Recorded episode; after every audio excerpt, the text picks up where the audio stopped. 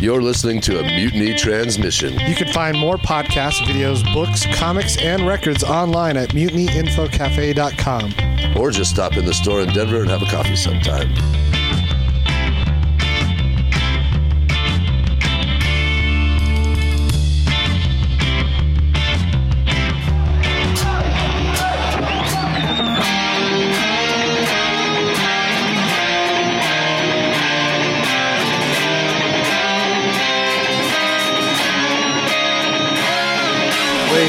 Wait, wait, what?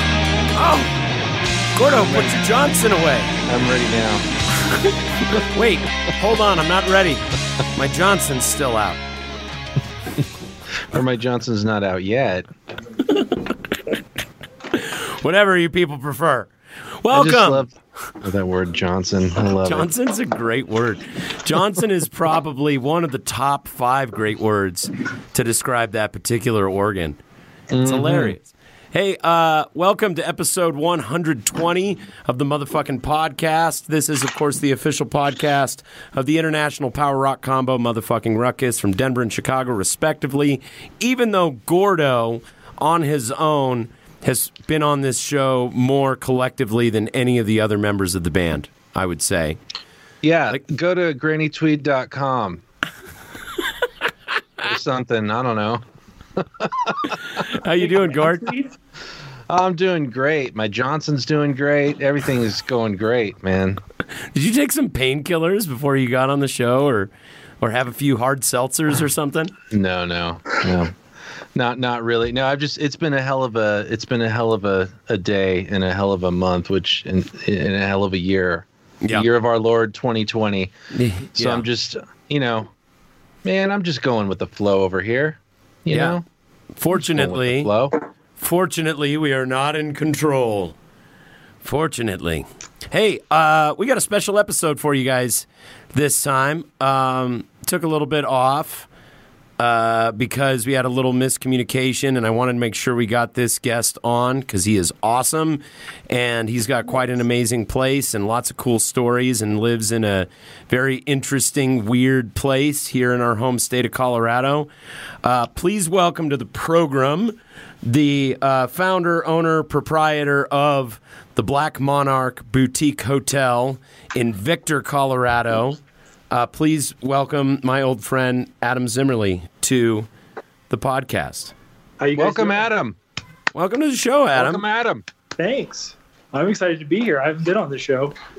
Dude, I'm And, uh, excited that you um, that you called in on Skype from your phone because you're actually going to give us a tour of the Yeah. facility. So, um, tell us if you could We're what what the Black Monarch is for people that don't know. Because I know because Um, I've stayed there and it's amazing. But for people who've never been there before and don't, have never heard of it, what is the Black Monarch? Um, the Black Monarch is uh, the Monarch Saloon and Casino building that uh, it was originally built in 1895. It burnt down in 1899 and then was rebuilt on the same foundation. Um, it's at the site of the uh, largest gold strike in North America and also the site of the Colorado labor wars. And I acquired this building about three years ago and people started to tell us that it was haunted. And so I said, let's just go with that. Let's run with that. And, um, you know, we've kind of taken this real heavy Victorian goth take on this building and um, done it as kind of a haunted theme hotel. And as it turns out, uh, a lot of people do have paranormal experiences here. Um, I guess I would call it haunted at this point. I've definitely had some experiences with it. And I was actually coming outside to give everybody kind of a view of where I'm at. Yeah, Um. I'm up here at 10,000 feet. And so the building actually it backs up to a Hold on, we we, we lost your signal there. this behind me. Maybe I need to get closer to the building. You got me now? Yeah, I got you now. But uh, if you look here behind me, I can see these huge chat piles and all this kind of burnout equipment. Let me flip this around. I don't know how to technology. There we go.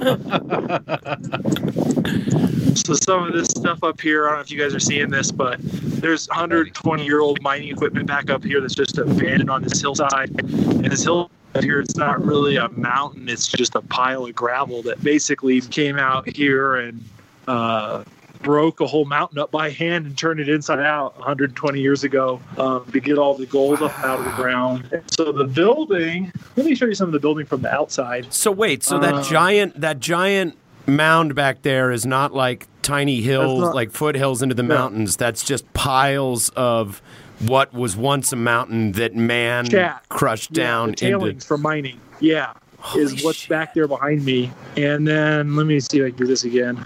So this is our building right here. Let me know if you lose me. So far, so good, dude. The paint job out front looks great. You've done a lot since the last time I was there. Yeah, that looks yeah, really I've really nice. been working hard this summer. Yeah, Take well, I mean, what else are you gonna do, exterior. right? Yeah. you know, I mean, that's the goal is to get it 100. So, you know, at this, we're at 10,000 feet here. Give you a shot of the front door. This is always popular.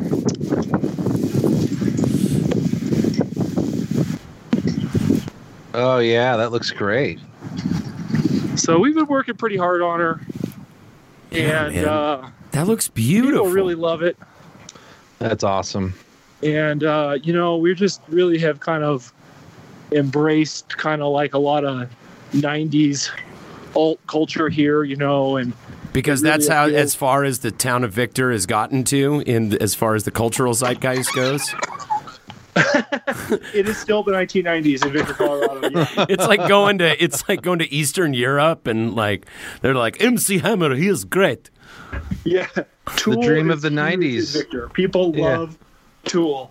Absolutely, The dream of the '90s is alive in Victor. absolutely. I don't know about the dream of the '90s, just just the uh, The aesthetic heavy of the metal '90s. radio rock of the '90s. So I So gotta much- ask you. Oh, go how- ahead. Go how ahead. much- Go ahead. Yeah, I just had one question. How much gold is left in them hills? Well, the gold there. mine's still active, and Ah, Newmont Mining Corporation. Actually, let me show you. Their offices are right here across the street. Um, so Newmont is actually one of the biggest mining. There's the sheriffs. oh, they have yeah, they have lots of police protection out there too. You, Yeah. you want you know what? They're waiting for the school bus to arrive to drop all the kids off. Oh, Yeah, so that these two sheriffs come and escort. They literally follow the school bus from stop to stop. wow, um, dude! Yeah, To walk the kids home? Or to Whose make sure they kids get are their- on that bus? it's just they don't really have anything to do, you know, and they're well equipped, and you know, there's there's some serious Trumpers and law and order types out here, and so the they're they just don't have nothing to do. But so I mean, I guess it kind of honestly, But the, but the kinda like taxpayers Victor want want their police to do something. So they're like, I don't know, follow the school bus around, make sure the kids are safe. make sure the kids are safe. You know, so I mean, Wow. I'll, I'll tell you, with a small community like this, the thing is, is that the police uh, ha- know everybody, so there is a lot more accountability. Because Right. it's like if they do get you know out of hand, get out of line with somebody, it's like, well, I'm going to call your grandma. Right. Right. Right. Who, Yeah, who beat that- you up? Billy Johnson. You know, and not and not to, not to go on a tangent, but that's like that's one of the big arguments right now, right? Is like Yeah, is you know when the cops are in and of the community and they're policing their own community it's like everybody knows each other and it and it well, makes there's no everybody question more that they're accountable policing their own community. There's no question. They're- Right. I mean, unless they're driving in from Denver every day, I, I doubt that. right there's there's there's no question they used to have um when i was a kid our- go go ahead oh, all of our deputies up here, I'm absolutely sure they live in the county.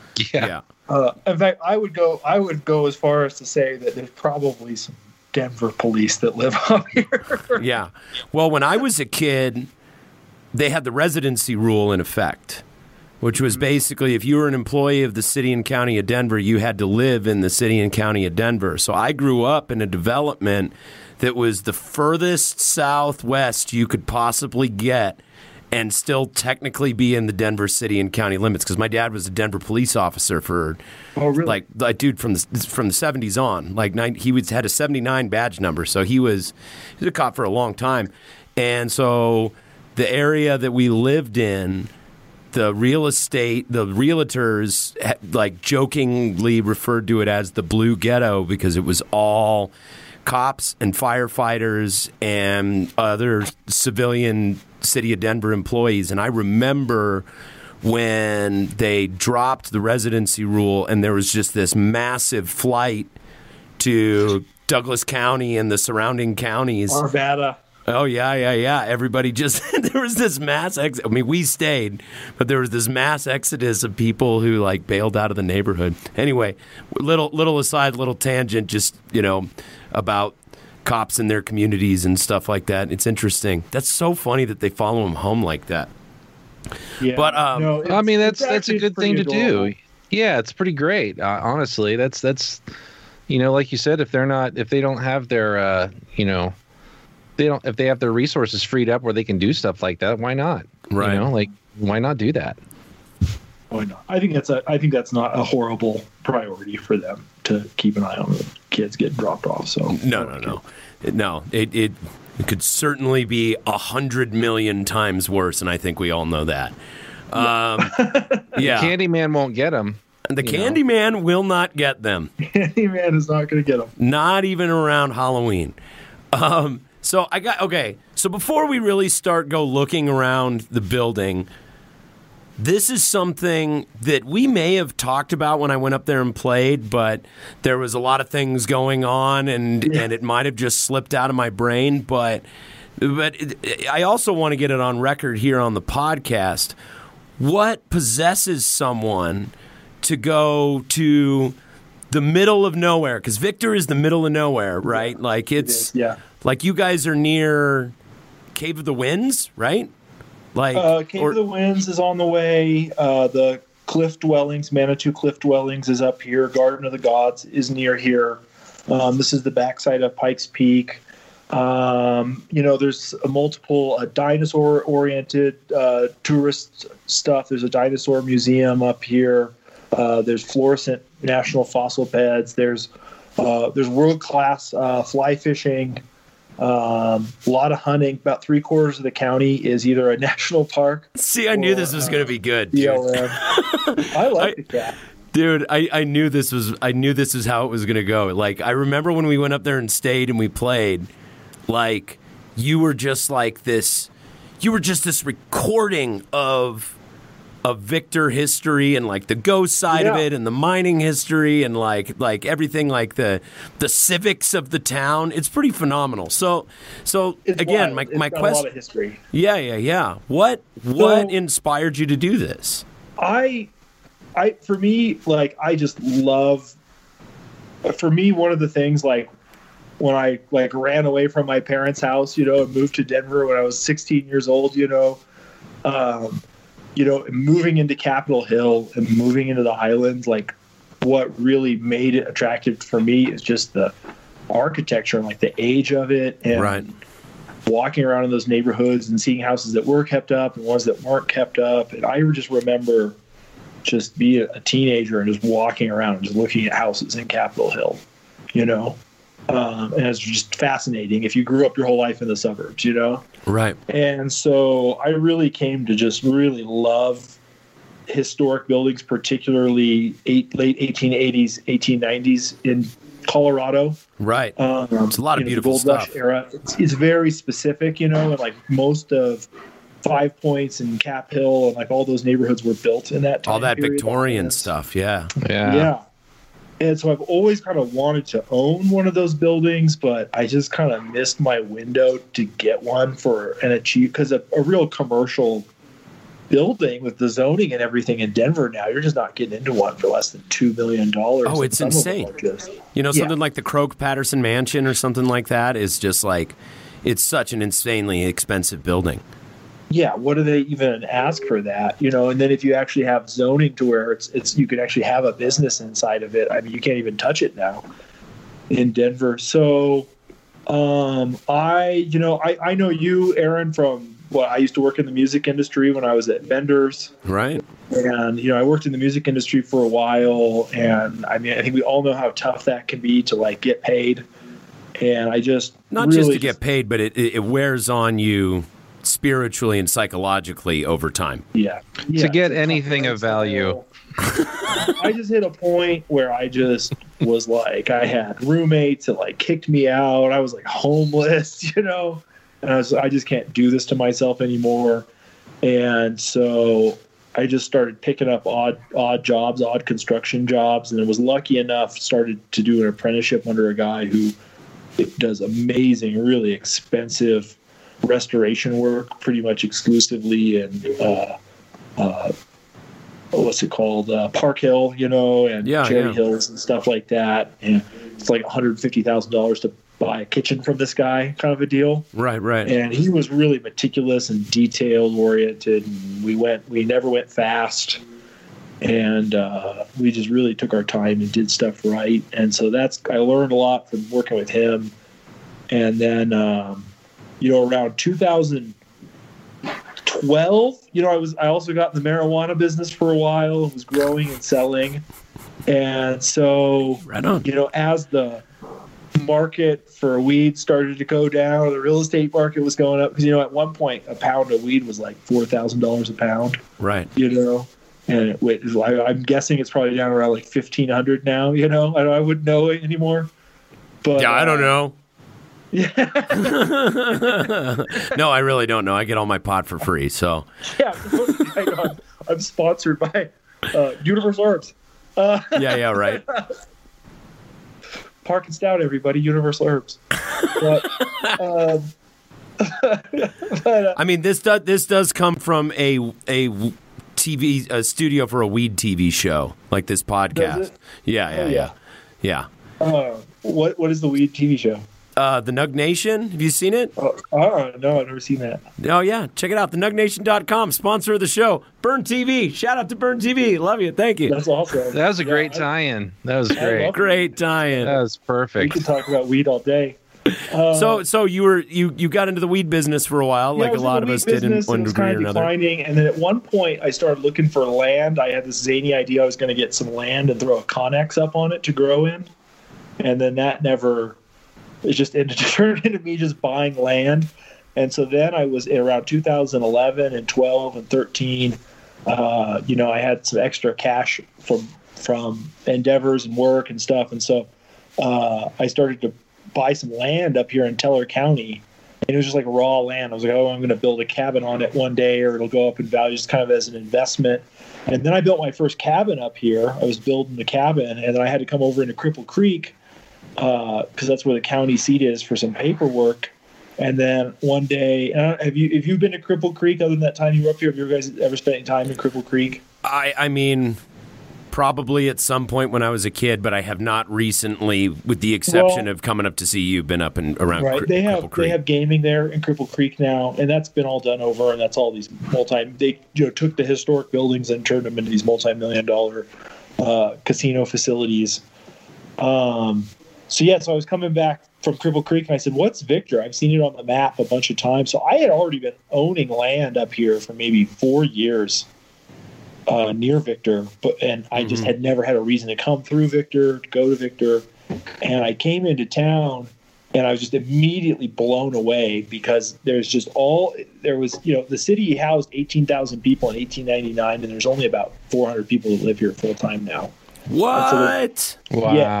Wow. So it was just like this abandoned city. It was like a, not a ghost town but a ghost city, like this wild west and not like a cheap wild west like clapboard like let me show you out my window here. I mean like this was a hot all- spot. Like this was was a a hot hot spot. spot in the gold And rush. I really kind of found out later that this was almost like the Vegas of the Wild West, where all these buildings up and down here were built as saloons and casinos and brothels, and you can see they're you know really detailed brick buildings. Uh, you know Yeah. these aren't cheap structures, you know. So immediately I was just blown away, and I came into uh, a diner in town, and had a bowl of green chili and a milkshake, and I was across the street from here. And I sat and I just looked out the window and I saw a sign in the window for sale by owner. And I was like, what are they? They've got to want $2 million for this building. And so I called, the owner was a bank, and they wanted 195K for the building, and they were shit. willing to find financing. They said we Wow. can find financing. And What? so I got my first showing of the building about a week after that, and I ended up the person that came to show it me with me show it to me was one of the officers from the bank. I was on the board, and then he was retired from commercial construction and concrete. I know a lot about uh, concrete forming and how you reinforce buildings like this and redo the foundation and stuff. And so I immediately started talking to him about that. He was really impressed that I knew, you know, I just basically he just knew right away I wasn't full of shit. I knew what was I was undertaking with this building and all the challenges and you know what the mechanical issues were going to be. And so I really I had at that point I had my chops, you know, together to really do a project like this. And so I pretty much went from the first showing of the building into a meeting with the president of that bank, and I pretty much made a handshake deal with the this uh, board officer uh, Chuck and uh, uh, Tony. Tony from the bank, Tony, president. Tony of from the bank. his last name. And uh, it took some months to hammer out all the details, but um, they gave me this amazing deal on the building, and and they've actually ended up in the end giving me a huge concession on the sale price.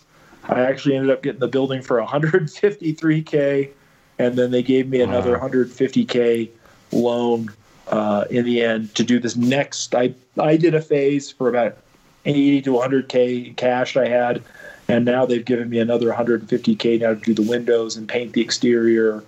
Um, you know, build more bathrooms, insulate. I'm building a laundry facility here, so it's going to be a lot more sustainable, also. And then uh, I'm not carrying any high interest debt on it at all. And Holy um, shit, dude. uh, oh, I Like- got the, like, the whole dude, it's a gold mine. It's Like, it was a name of the gold mine. It's like a gold mine. yeah. Um, I, I'm not quite at gold mine level yet, but I'm I'm um, the the business with just the four rooms open is very sustainable right now. I'm having no problem making the payment at all right now. And then when I open the next set of three rooms, I should be hitting some pretty solid profits. So just to give some people, just to give the people who are who are watching and listening some c- context, because Yeah. it's uh, like everything you're saying is pretty ins- it like it sounds insane, but when you drive into Victor, like I remember being like, "There's nothing here." Yeah. Like what? What it What like? Like it is like there is all sorts of old mining structures and equipment and timber and like rotting like rotting old structures out around Yeah. the the perimeter you know it's there's a lot of like there's a lot of overgrowth and kind of like right outside of town there's a lot of Yeah. you know overgrowth rusty cars and old rusty Right. equipment abandoned and and not like from the 50s, but from like the 1890s equipment. Right right that has just been there forever and so like so they were probably pretty stoked on the idea of anybody coming in with an idea and and trying to had some people put something weren't into a fan. It was a little too metal, a little bit too satanic for them. You know, there you get your hardcore. Did you get protested? stuff. did you There get protested I what's that? did you get protested I didn't get uh, fully. You know, they won't say anything to your face. Uh, well, no, I I have been. There was pushback. by- I have. I got heckled by an old lady this year from across the street. I had a seventy-five year old woman yell at me from across the street for painting my own building black, and she's. It looks terrible. You're a terrible person for doing this. oh my god You know that that's uh, that reminds me of what my folks did in Garfield, Kansas, which is a town of about probably about the same size, like 400 people. They turned a, an old Dairy Queen into an organic foods market, and I think they probably got the same response you did. There, people were like, "What the fuck is this?" You know. So you know, I, you probably are. You're probably facing not as much opposition, I would say, as, as they Oh, did. Not as You know, like- Dairy Queen, the organic food store. I I did something here that it had it really had to be done. Uh, and it was difficult process to go through, and unfortunately, the- I actually well, I'd say the process wasn't completed, but there was a thing that had been painted on the wall here of the building, which was all the names of the vets from World War II here Oh in, in the area. Oh wow. And so, uh, but it was really, really problematic. I don't know if you saw, we put that awning on the exterior of the building because it was directly over the open, like pit entrance to the basement, the stairs.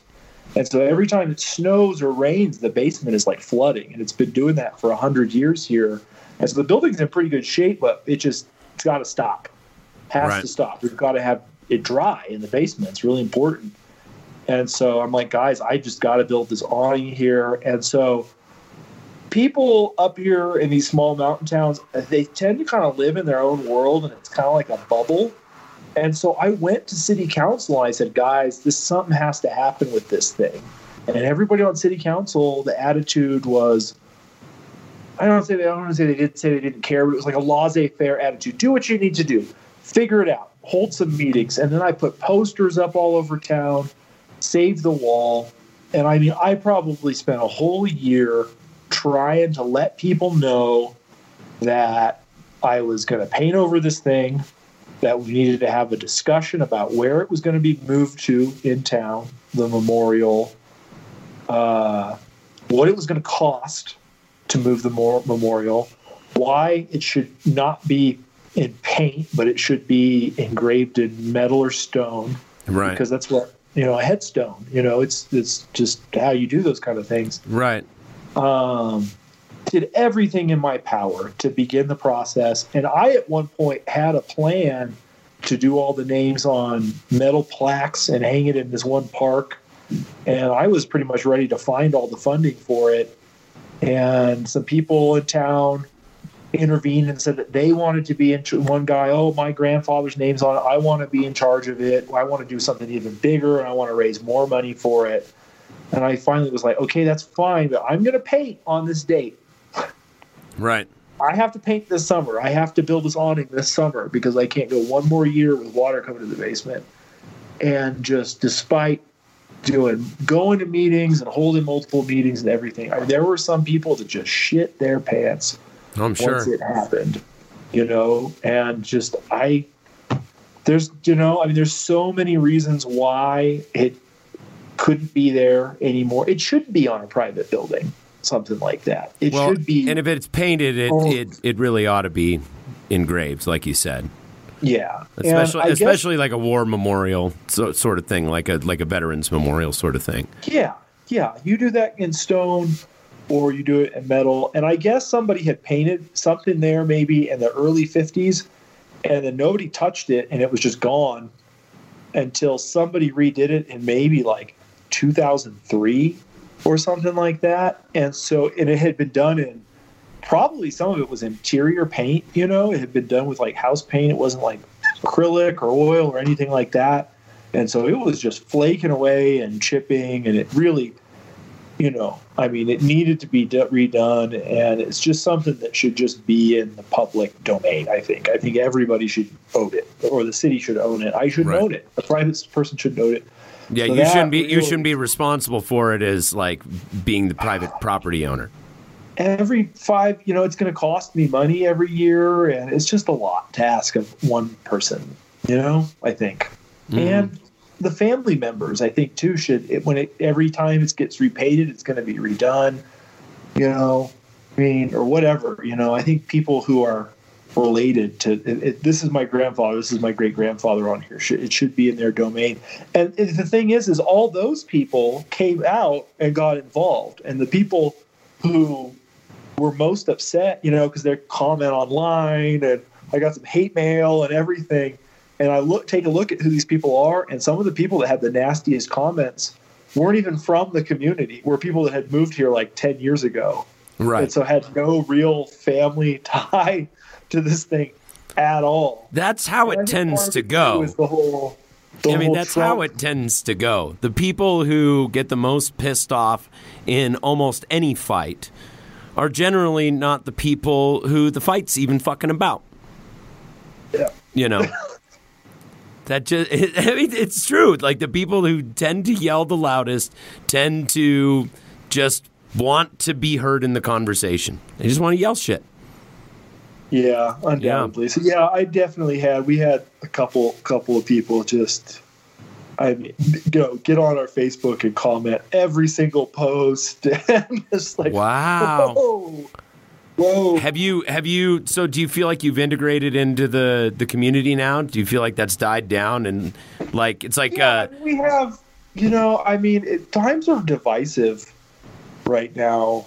You know what I mean? Times are really, really divisive right now. And when you get out to these rural communities, this this is where the hardcore Trump supporters are. mhm. You know, and uh, I think some people come out here because they are kind of hiding from the world, and so people who maybe have you know uh, Mohawk or something represent the outside world to them. right. So you're There's kind of seen as an invader in in some ways, Uh, do you to, to some people, to some people, you know, but I mean, to others, they're really happy to have us here. And uh, you know, this is what it comes down to, Aaron, is the people in town who are doing something, who have well maintained bu- buildings, who have an active business, who are on city council, who Who want to see the town thrive.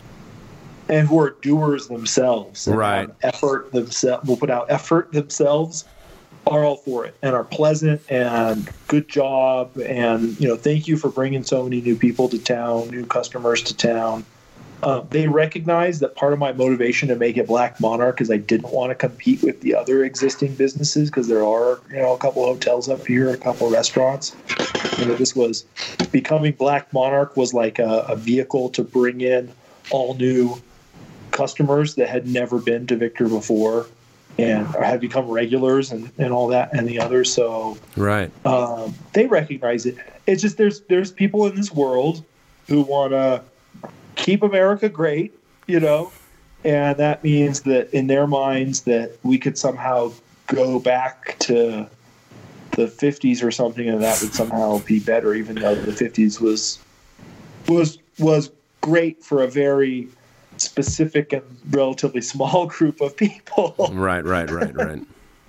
you know. Right. So I mean, it's just it's there's no, you know, I mean, whatever. I mean, they don't want me here, but they're also climate change deniers, you know. So Right, right, right. At this point, I actually have. You know what it feels like?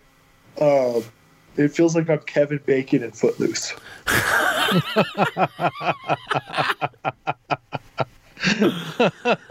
Yeah. That, I mean, that's that's what I can. ide- You know, it's just like, and I'm. Just, I just want to dance, everybody. Nah, you know, but he's but the devil. I mean, at the same time, I think, and this is just something that I've been trying to work on lately in my own like practice of trying to be a human being. You know, Yeah. I just so I just finished this book, um, How to Have Impossible Conversations by James Lindsay and Peter Boghossian. And it's it's basically just a manual for how to sit and talk with people. And I was very surprised that it wasn't a book on how to win arguments. You know, it was a book on on how to Peter listen to Boghossian an people. Say what? Is Peter Boghossian? I think you're thinking of um, Eric Eric Eric Bogosian. Bagay, uh, Okay, Eric okay. Bog- Bogosian, yeah, the the actor and um, playwright. but that's his brother, and he was actually in World War II. It's all coming around. Sorry, I didn't want to bring that up, but that's Any old hoot. Uh, so I was reading this. I was reading this book, and uh, and and I was surprised that it wasn't it wasn't a, a guide on how to win arguments, and it wasn't a guide on how to like necessarily convince people of another side. It was more about learning to have productive conversations in order to understand someone's like epistemology, like how they come into the knowledge that they possess and how they come to their belief systems and whatnot. It was a very surprising book because I mean the whole like it does it in degrees of difficulty. So it's it's presented sequentially. So basically, like the very beginning of the book is all super basics, like just listening and rapport, you know, things like that, like just learning to like to listen to people. And one of the things that I took away from that and and started to kind of like in thinking about that and in thinking about like old people, you know, they just knew the world a certain way and a lot happens Yes, with we did. Yes, we did. well, and a lot happens within a brief human lifetime, and people want things to be the way they were when they felt like they understood the world in some way. You know what I mean?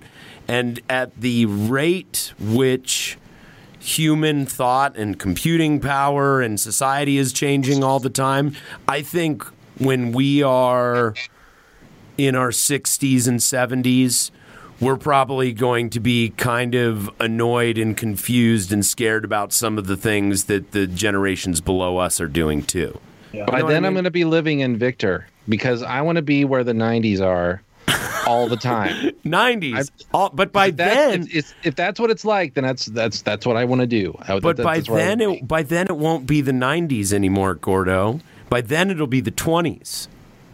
oh, See, by the time you're old and you move out there, by the time you're in your 70s, it'll be, yeah, it'll be the 2010s or 2020s. In Oh, I, I see. So so you're saying that it incrementally it just increases, but it's just behind. It slides. It's, not- like my it's not- dad's it's not taste in music. There, it's just It's like my dad's taste in music. It like it slides, but is consistently 30 years behind at all times. I gotcha. Okay, okay. I'm, I'm starting to get it now. I get it. So, so um, I want to start learning a little bit about the hotel. Now that we've kind of talked about your one more- experience. I've got one more anecdote for you. Oh, yes, We were- please. We were, we were, we, we touched on the, uh, uh, how I feel like I'm in Footloose, you know? Right, and right, so right. I had heard this thing kind of through the wayside. You know, these small towns are like real rumor mills. oh yeah, know? super gossipy. and nothing to do but gossip. And then the story changes as it goes from hand to hand to hand. And so one of these rooms in here, room number one, I built this thing, and it's a king size bed. And I'm gonna show it to you guys. oh, I know this bed. It's a swing. You saw this before? Yeah, this is where Logan and Becky stayed when we were up there. And so Yes. It's so cool, and it's super Uh, you know, comfortable. we do get, you know, I mean, girls coming up here doing content for their OnlyFans or whatever, and you know, sometimes they like to hang out in the windows with maybe not enough clothes on. It happens. I don't condone it, but it happens, you know. And Right. so, I, you know, and I've had people joke, "Oh, we had to." There's been so many naked win- women in your window. We raised the rates for our rooms, you know. Uh, That's There's great. A Baptist, there's a Baptist church in town, and I heard that there was a sermon that we have a sex club here with a sex swing. And to not be, What? you should, temptation has come to Victor. don't be, don't be tempted to go to that Black Monarch and take a ride in that sex swing. It's like when when I saw it, like when I was there, I just This thought may it was be a rumor. I just heard this third hand, but I heard The there was a dream of the devil is alive in in Victor. Yeah. apparently the dream of sin and decadence and the corruption of our youth. Panic is well alive. The nightmare of the 90s is alive in Victor. Oh, yeah. So good, good, good stuff. Good yeah, I mean, So, when, yeah, when I was there, I just thought, I just thought it was a pretty brilliant, like niche niche boutique hotel. It's like, it's like, oh, like weirdos like us and like goth kids and punk rockers and you know, Yeah. serial killer enthusiasts and steampunk dorks, and you know, think that, that our generation who likes stuff like that is starting to get to the age where they're vacationing with their sweethearts and you know going on road Or trips and kids, or Yeah. yeah. some of them even have adult kids now. yeah, some of them even have adult kids, and they're you know they're going. They want vacations to match their lifestyle. You know, they have more disposable income, and they want stuff for their Instagram fucking feed. So I was just like, it's brilliant. This is like a perfect place for for people to go to go hang out. And like, I didn't get the sense at all that you had any like intentions rooted in dark magic or like like pushing some sort of like evil satanic agenda on anyone like to me it seemed like it just seemed like the uh, the the AAA travel guide of the future. It's like you're trying to get that star on the map on the bottom of Yeah. a. The, the, the- Well, and I, I can see I can see how that might be kind of confusing to somebody in a small town or somebody with kind of you know new ideas comes in and is just wanting to run a business like you're doing. Like I mean, you know, maybe it seems threatening, you know, but Right. but uh, you know, in the long run, it's it's a really great business model. That place looks fucking great. yeah, it looks amazing, You know, and they're ultimately going to benefit from it too. Well, right, exactly. You know, and it's 100% designed. Uh, the concept, when I came in, I just said, look, if I'm going to, you know, these people have their little boarding rooms up here and a hotel and restaurant. And if I start directly competing with them, it's just, it's going to hurt them. It's going to be tougher for me. If I do a straight ahead deal, I've really got to do attraction. And then, you know, one of the other things that got me, you know, the cliff dwellings, the Native American cliff dwellings that are up here uh, Yeah. on the way to. So that's a gaff. A lot of people think that that's real, and if you go there, they'll tell you it's real. It is not. There was some sort of cliff dwelling that was there uh, when white people got there, and it was it was worked on in the 1850s, uh, and 1880s, and it became a tourist attraction in the 1880s and 1890s, and then. Um, Huh. uh, yeah, and then it was reworked again even in the 1930s. So, are you guys checking in? Yeah. Do you know what your room number is? Four. You're in four. Come on back. I got guests checking in. I'm Oh, also doing a cool! podcast. so, you guys are just in it now. That's so great. Sweet. Guys Hey, This is this, this Oh, is content. Yeah, this is yeah, this is great. content right now. And look, look at it too. Look at.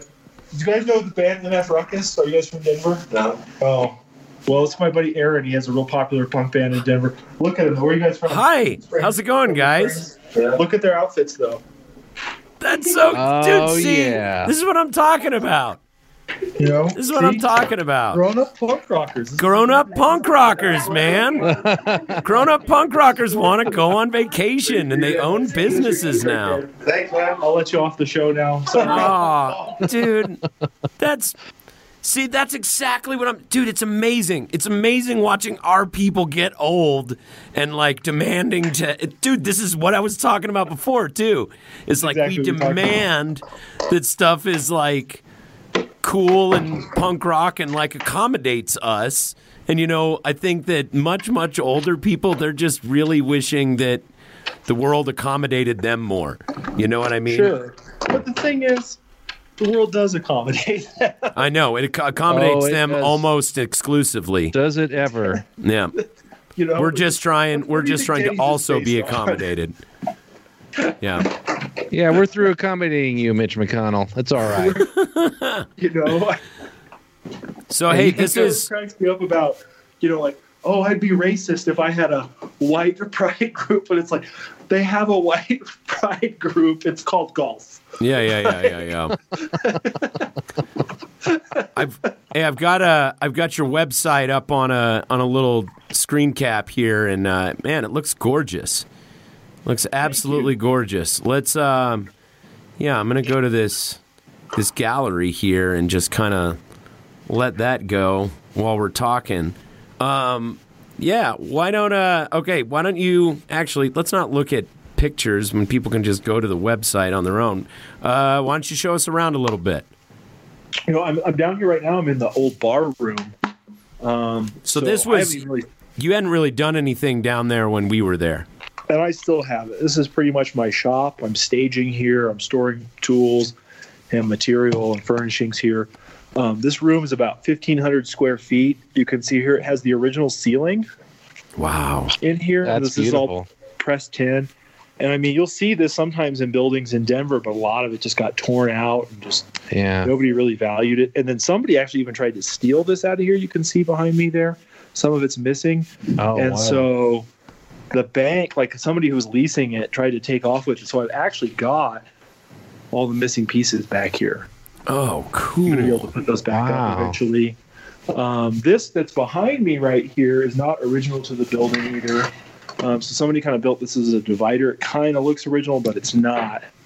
Um, so in here, um, I've got some fun stuff. I've got it's the taxidermy wolf I've got. I've been working on redoing the base. Cool. A skeleton sitting on top of him. Uh, what else do I have here? This is Doesn't look like he's sitting on top of him. yeah. He's taking a nap. Yeah. you know, I just furnishings piled up, and this is going to be stuff I'm going to refinish or paint or make something else out of. And so I just kind of a process of collecting stuff. Uh, there's actually back here a very large painting of an owl that was donated uh, by. Do you know Teresa Mercado? Who does the uh, Scream Screen? Uh, the, she's like a horror movie host. Uh, Uh-uh. usually have her on here, so I'm surprised you don't know Oh, her. She's so fun. Do you do you know her, Gordo? Yeah, I know of her. I don't know her personally. you know, I have made so many new friends through this place, and I just met her through this. But like, I just kind of was met her like we should do a cross promotion, um, and we're like totally friends now. Like she comes over for dinner and stuff like that. She is really really awesome, and I'm That's surprised. really cool. It's funny because we're like the same age, and know a lot of people in common, and. I guess she's been around, but maybe she's just reclusive. Like we're just recluses. You know, I'm I don't leave the house too much, so Yeah, yeah, yeah, yeah. but she's really cool, man. You should have her on. She's really Teresa. Mercado. Okay, cool. Teresa Mercado. Yeah, I think you should have her on your show sometime to talk about screen I'm make a note of it right. And uh, they do that at the Sie on Colfax. Not right now. Um, she just hosted a showing of uh, Candyman at Oh, cool. uh, Red Rocks, Yeah. and she That's Teresa Mercado. Okay, cool. They gave her Well, budget too. She's she had out like uh uh oh uh Barbara Crampton who's in Reanimator. Do you remember Reanimator? Oh yeah, dude. Oh, yeah. it is great. The guy takes his head off and puts it in between her legs. The Yeah, yeah. decapitated head goes down on her. Uh yeah, she had like her at a live hosting. And she had uh, what's her name, Felissa Rose. That's in. Uh, do you remember Sleepaway Camp? Do you ever seen that slasher Oh, yeah. movie, Sleepaway Camp, with a big reveal at the end, and she actually has a dick. It's just like, oh, that's why she killed everybody. She's trans. Yeah, yeah, yeah, Most homophobic movie ever. yeah, yeah. But uh, yeah, so she's had hers. So she'll get like you know, like kind of these like C-list horror movie celebrities to come host these movies with her and stuff. And uh, yeah, she's cool. She's fun. Um, what else? Neat art. We get really neat art. Uh, So um, you it's just are pretty much very- like collecting stuff that you know will go somewhere at some point, and then you like what build the theme out of the room when you get a, a, a decent amount of good shit that goes together. Yeah, it's like uh, it's like you know, there's a, a vibe. You know, I'm I'm I'm on a budget, right? No, no, that one. The window. We're not bringing the windows up yet, though. I got my tools in there. Oh, we got tools in there. Okay. Yeah. So uh, here, let me This give you is great that there's like a job site going on while we're doing the podcast. That's so cool. That's like that's It- part of it's my favorite part about the thing. It's like, oh, I got to check a couple guests in. Oh, you know, this guy's getting ready to on, move got you. windows upstairs. This is my helper, Chapo. This is the one man who actually does all the work. What's up, Chapo? What's up, dude? Hardest, hardest working man you'll ever meet. He's up every day at 6 a.m. yelling at me. That's great. So lazy, güero." But, uh, yeah, so he's worked That's so about fucking years now. cool. He's the man. He's the man, dude. He's from uh, the Chiapas Mountains Cool. uh, near Guatemala, yeah. in Mexico, and just They're just tough ass people. The cartel burned his whole village down. He hasn't seen his family in like 30 years. Whoa. That's that's the whole show. That's a show for you, Chapo. Um, what else? He was shit. living in a bush when I met him. He's a tough little man. He don't take no shit from nobody. Wow. That's crazy. What? Yeah, no, he's got stories, man. He's he's come back across the border a bunch of times, and he's got wild stories. Hey, do you want to hear a Chapo story? Do we have a second? Yeah, Oh yeah. I would love to hear a Uh, Chapo story. So Chapo told me a story. I think it was. I think it would have been in the late '80s or early '90s because he's like 56 years old or something. And uh, he uh, was in Utah and he was trying to hop a train to go back to Mexico. So he was gonna like literally like you know hop on a freight train and ride it across the border to get back into Mexico. And so, you know, Chapo, I think he used to drink. He doesn't drink anymore, but uh, he got on the wrong train, and so he falls asleep on this train, and he wakes up, and it's really cold.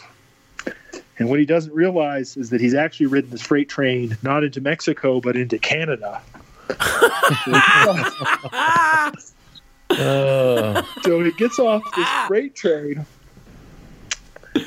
And uh you know he's lost he's cold he doesn't know where the fuck he is and he starts just looking for anything. I guess he found his way onto this farm and he found a building with a basement and he goes down to the basement steps and he gets in the basement and there's some blankets down there a place he can get himself warm basically right?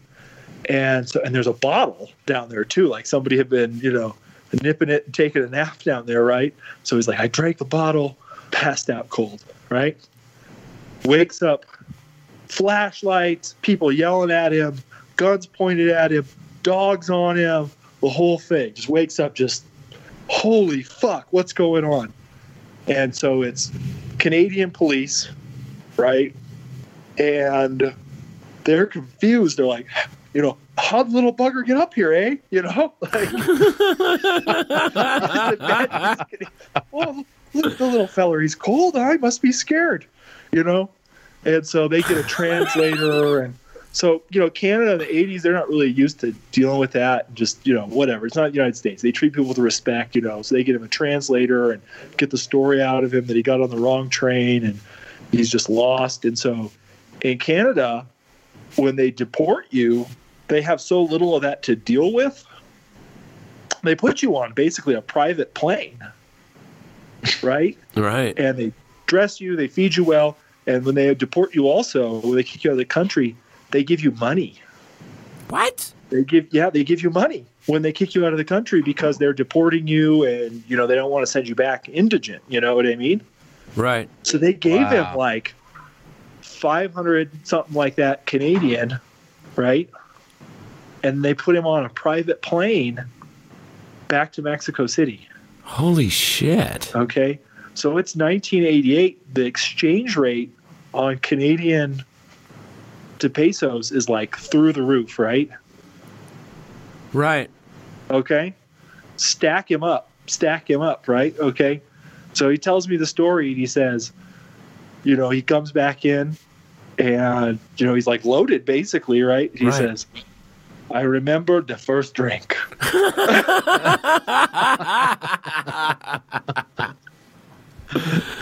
Oh man. oh man, That's I want to hang with I want to That's hang a- with Chapo next time we're up Oh, there, yeah. dude. It's a great story. He's the coolest, man. He's the coolest. That's really cool. Yeah, man. Uh, I got in trouble when we stayed there How? because because I found out about the place through my wife. Like you and I hadn't spoken in years. Yeah, I hadn't seen you in a long time. Yeah, we we hadn't seen each other in in probably close to ten years. I would say. Um, yeah, maybe because I the the first time I got married was um that was in 2010 and that was when we were living in Cap Hill. So it was close to, it was probably maybe 8 or 9 years since I had seen you last cuz Yeah. we lived in Cap Hill around the same time. and um, and so you know we hadn't really been in touch. And then Sarah was telling me about you know she showed me the Black Monarch and showed me the building and showed me kind of what you were working on and and we both follow. Um, I can't remember the name of the the the account, but it's an account on Instagram that's all old, beautiful, beat up houses around the country that are like super cheap, but they're amazing. You just have to go like live in the middle of nowhere, Arkansas, or you know, in the middle of nowhere, Wyoming, or you know, Lincoln, Nebraska, or something like that, or Kansas. Um, you know, and lot of those just Kansas. yeah. So just these amazing old houses, you know, from around the same time. But so we're really into that type of stuff. And so she had shown me that and shown me the building and shown me the different theme rooms. Like you had the the Tesla theme room and the H H Holmes room and all that stuff. And um, and then you and then she and I were like commenting, and then you hit me up and said, "Hey, it's me. I it's Adam from Benders. I own the the, the Black Monarch." Like you responded to Sarah and was like was like, "Oh, I've known your husband for years and, you know, like we're old friends. I'd love to have you guys up." And so uh You didn't bring her though, did you? say what? No, she her, she couldn't go. She couldn't go at the time. Yeah, well, no, we're definitely. I mean, we're, love to host you. we're definitely going to come back. Just she was jealous that like like you and I talked about doing something with the band and I'm like, "Oh, well we're going to have Tony in town for this run of shows. You know, we're doing this daytime thing in Pueblo cuz we did that um Maggie's Farm Festival out in uh, Pueblo, Colorado, that like outdoor weed 3000 degree parking lot meltdown that we played with Reno Wasn't that with Divorce. Blue Oyster Cult? No, no, no, no. That was a different thing. We did like this like biker run in Grand Junction that was also a major roast fest, but it was super fun. Um, both, I mean, both the events were super fun, but one of them was playing a fucking biker rally with Blue Oyster Cult. So that, you know, anyway, that's another story. But uh, which was amazing. But uh, but yeah, so we had like a daytime festival show, and I figured, hey, we'll just we'll go play up at the at the Black Monarch and check it out. It'll be fun. And she got, you know, she got mad that the first time I went up there, I went up there without her because it was, you know, it was her idea, it was her find, and so I got in a little bit of trouble for that one. So now I've definitely got to bring her back up. Yeah, I'd love to host you guys. I mean, anytime. I'm, you know, any sort of band on any level, I'm not set up to discriminate, turn people away that's vaguely adjacent to our brand or our theme or whatever. I'd love to host it. That's a big component of my marketing is people, you know, who are artists, who are musicians. Uh, I'd much rather just let them come stay here for free than spend any amount of money on Well, you become you become a pretty a pretty hotspot destination. Like you've got like you were saying you're you're able to you never have a problem paying the bills. You got people coming in all the time. Like are you pretty much booked solid all the time? I'm October coming into the month of October. I was pretty much sold out in October. That's uh, I, great. I only have four rooms open right now, so there would only be 124 nights available in a month. And I had maybe four or five nights available at the end of the month. I think October is completely it's just done now. Uh, I think all my weekends in December are almost gone now, at least half gone.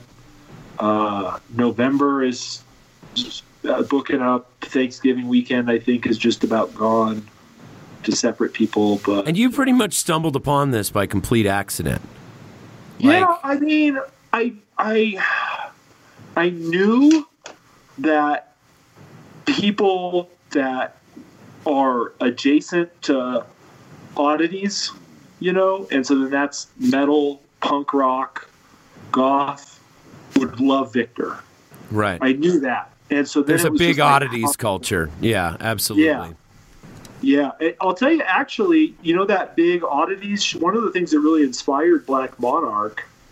Um, I have a process of working on historic buildings, um, and so you don't want to fight what's there, you Right. know, and you don't you don't want to be trying to move a wall over just a foot just to fluff up your ego or whatever, you right, know. right, right. Um, and so, uh, I, I have kind of this, you know, I have really no formal education. I'm a high school dropout, right? Right.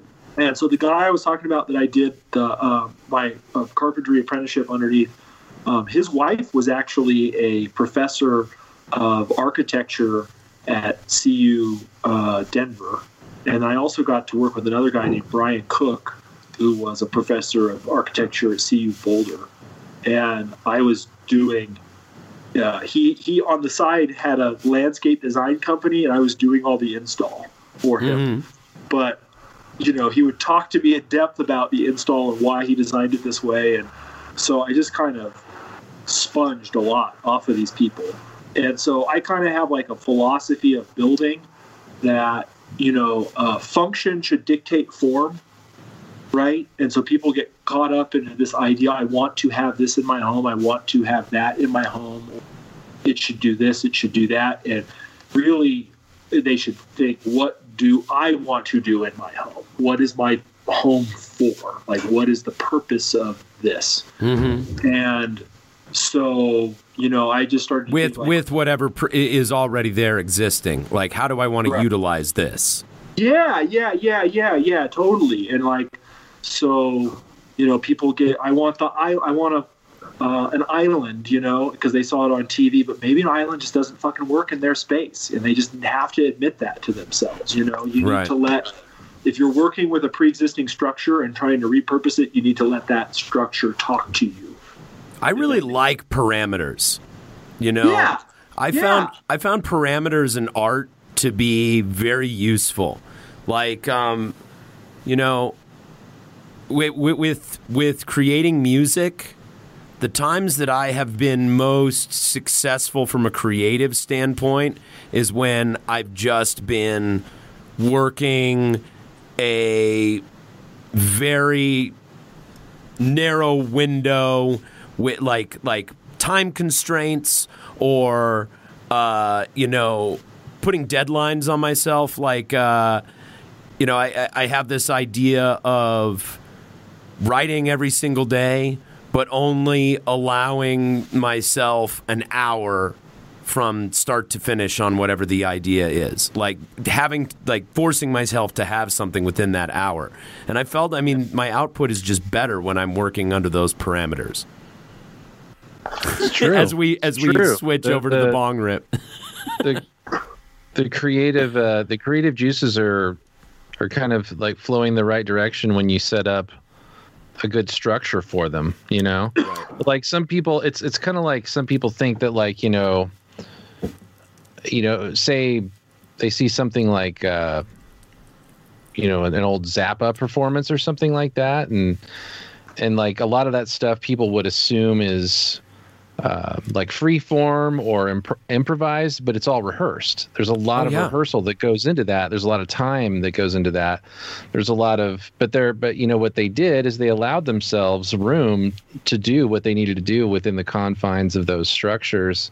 That begets freedom. You know, I Right. think it's beautiful. It's a beautiful thing. You know, I saw So the um the classic albums on uh, apostrophe and Over-Nite Sensation Yeah, because because that's a good basically he recorded those back to back which is Yeah, yeah. insane and it's always said- insane when you're dealing with that guy. I know, dude. And they, but one of the things that they said, the some of the musicians said, is it was like everything was written, and on the tour before those sessions, so everything had been written, and then we worked it out on the road. And by the time we went into the studio, like those songs were what they were. That wasn't us fucking around and writing in the studio. Like that stuff had all been established and rehearsed.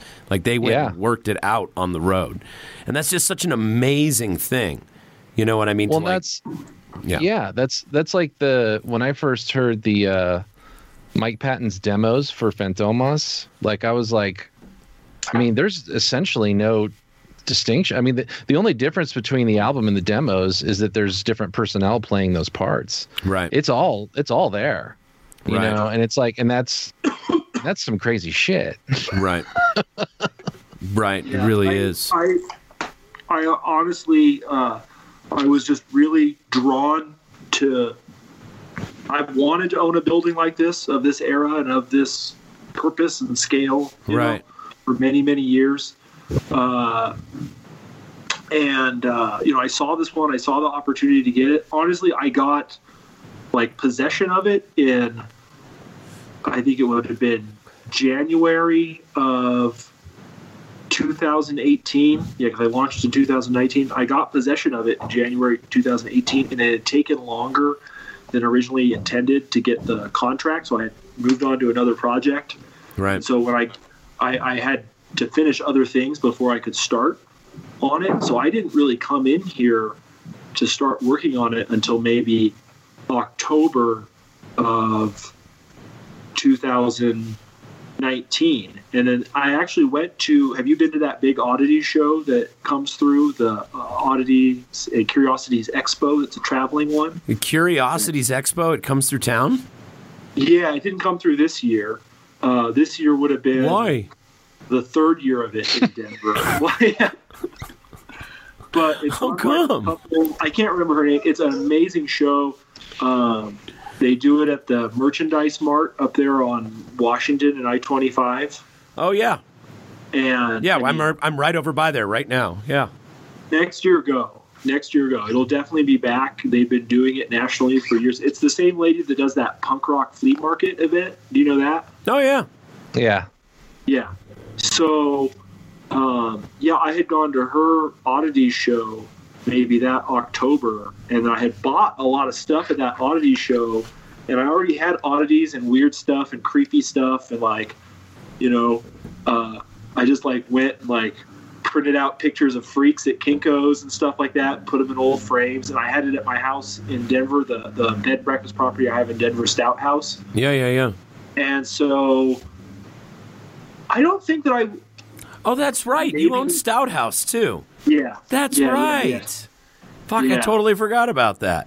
Yeah. That was That- part of the bank too. They were like, okay, he's already got a successful bed and breakfast property and he can build it. So and he's got a little cash to throw at it. So Right. Right. yeah.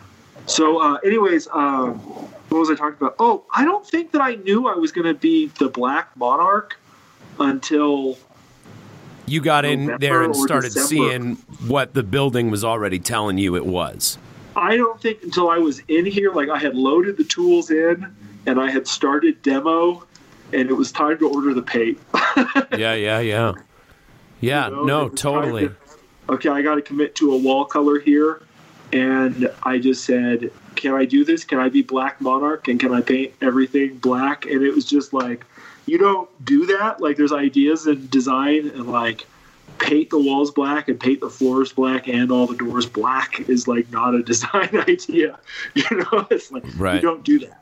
You know, it just it and it does. Like I have had to learn to light this place differently um, just because it does absorb so much light and uh, it has uh, heating effects I didn't account for. The rooms get hotter now in the summertime, and I had to add air Oh. conditioning at certain spots where I, you know, people in this area are like, I have never used air conditioning, you know, at ten thousand feet.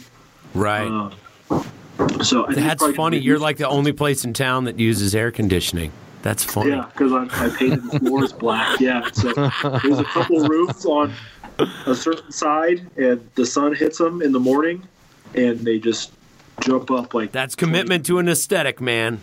That's really hey, but it'll keep it warm in the wintertime, you know? Yeah, no, it's reducing my heating bill. It's passive. It's passive, so the, and the heating bill is more expensive, anyways. Yeah. So, um, yeah, I didn't think about that, and so I learned that. Um, yeah.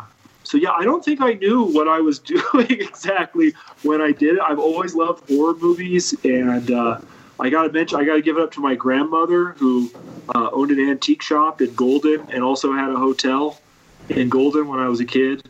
Uh, So you also- kind of had an eye for antiquities already. Like, would you say? yeah, I love I I when I, as soon as I was at an age or needed to be like getting my own furniture, I just immediately was drawn to going to the thrift store. And I'm sure you remember going to the thrift store in the 90s. Yeah, yeah. There's like all the stuff from the 70s and those giant ashtrays and Oh yeah. you know, weird those Big stupid orange tables. chairs and shit. You don't see them anymore, though. We bought them all at thrift and destroyed them all. You Yeah. know, Pretty much, yeah. like yeah, all those ashtrays. Those ashtrays, they used to be you couldn't get rid of them, and they were a dollar at every thrift store, and now you'll see them at some boutique on in RiNo. You know, it's Dude, on $45 Broadway. for the ashtray. What's that place? Decade on Broadway? Yeah, Yeah. I think that's Oh, what yeah. I was talking about. Yeah, dude, for sure. You'll see you'll see some of those classic ashtrays in the window. Oh yeah. Yeah, uh, yeah. I don't. I don't think I. I. Yeah, I knew I wanted it to be spooky and have spooky elements, but yeah, I, it really all the whole thing came on a whim, and I went back and I just said, pulled all my spookiest shit from my house, and drug it all up here. And so a lot So- of the stuff that's in the place I had had for ten and twenty years already. So, so does each room have a different theme, or is it all kind of is it all based around a central theme of just kind of the? Oh, show him the theme stuff. Ch- like you can show us yeah, some of the I, 'cause rooms, I just right? kind of want to get an Yeah, idea of uh, like what yeah, what we the, what some it's all about. Let me see what I can show. I showed you four earlier. I was in one, two. I've got somebody in there. Um, Tesla, we're tearing up right now. Let me let's let's go over some of my collections of stuff while we're at it. Yeah, yeah, yeah, Yeah, So, so yeah. what are what are the names of some of the themes of the rooms? Like, Oh like- yeah. Um, yeah.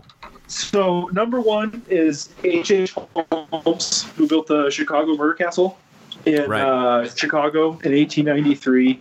That's associated with uh, the World's Fair in Chicago in 1893. And that's the The place. Devil, uh, that's- Devil in the White City, or whatever it's called. Devil in the White City. Yeah, yeah, that's the place with all the like secret trapdoors and walls and stuff Oh, like yeah. that. The hidden laboratory. the the most prolific serial killer of the 20th century. right? Yeah, yeah, it's a pretty crazy story.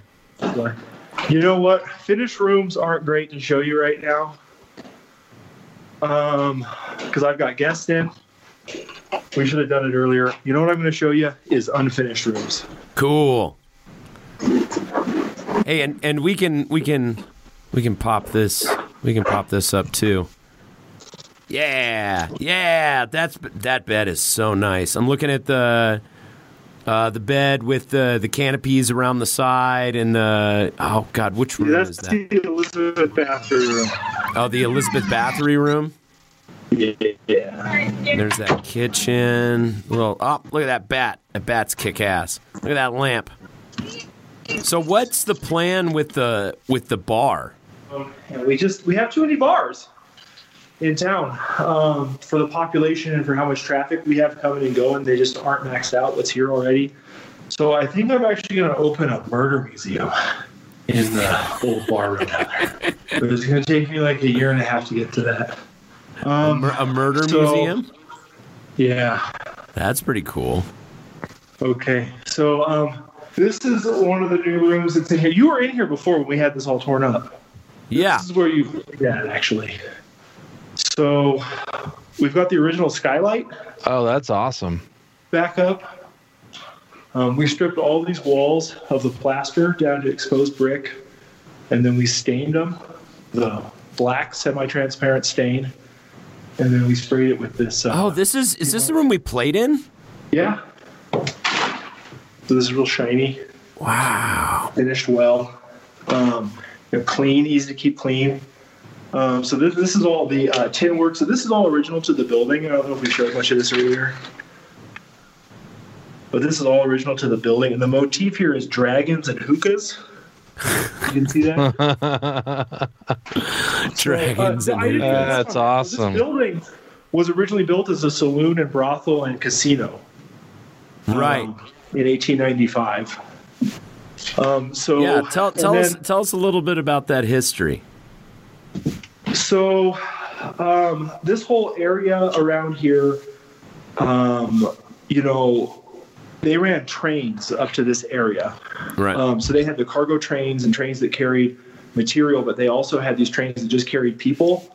And you could find, you know, lists of these trains um, and like the description of them. And so, like, they would have different class tickets and they would describe these seats have leather seats, but if you get these tickets, the first class, you get satin seats.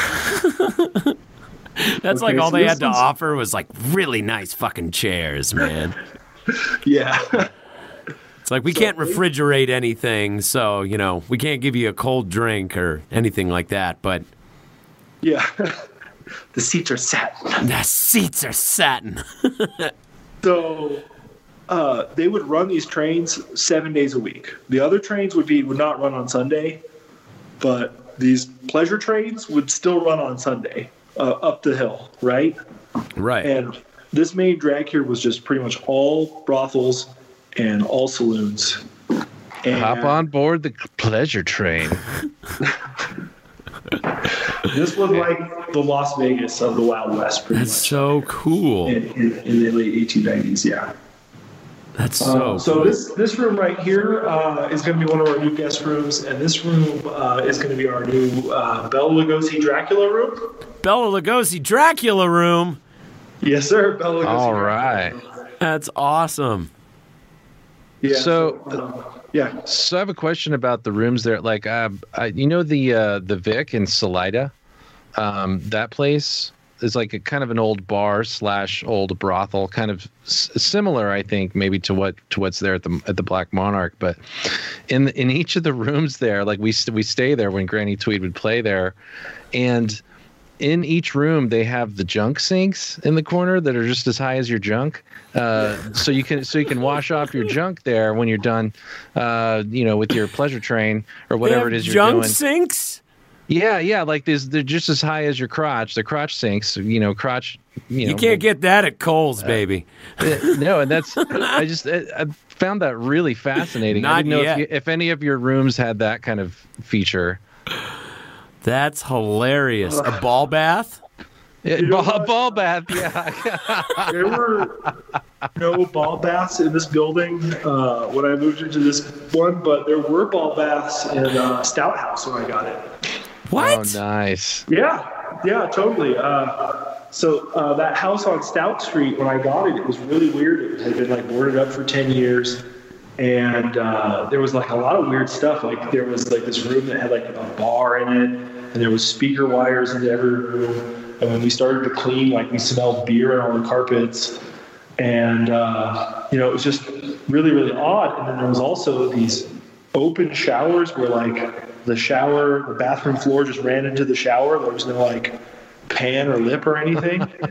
and and then um, like three of the bedrooms upstairs all had just a sink, just the sink in the in the bedroom. yeah I was like, this Yeah. is really, really weird. And so uh, I used to be married to a police dispatcher, and so I was like, look up all the, uh, you know, like what happened at this address, and she pulled it all, and there was, and it was in like 2001. There was just a bunch of prostitution arrests, and then like a shooting that happened associated. with. That's too good.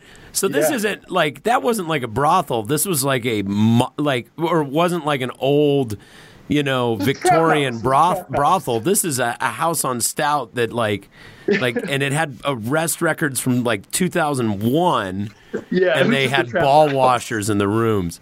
That's great. That means somebody probably in the 90s plumbed that bitch out and just put multiple fucking like what do yeah you just like I like just please I want this whole place outfitted with undercarriage bidets in every corner. Like, How do you do get the materials for that? Like, well, who do you go It to would for the be material? hard off the shelf at Home Depot. A ball bidet off the shelf at Home Depot? All you need is a plant, my friend, for that. You just go down. You just go down to wherever you get the supplies for like drinking fountains or hand washing sinks at elementary schools, and you just like chop them down and modify them. Yeah, just buy three vanity kits and do what you got to do. Dude, actually, that would be really great if you could get like you remember the hand washing trough in elementary school that it was like the big circular like sombrero thing and like you stepped on the little bar on the bottom and like a little like pea stream of cold water came out and you washed your hands in there. Do you know what I'm talking about? That you guys have have one that? of those. They have one of those out at the uh, the old airport, the Stapleton, that they turned into a mall out there.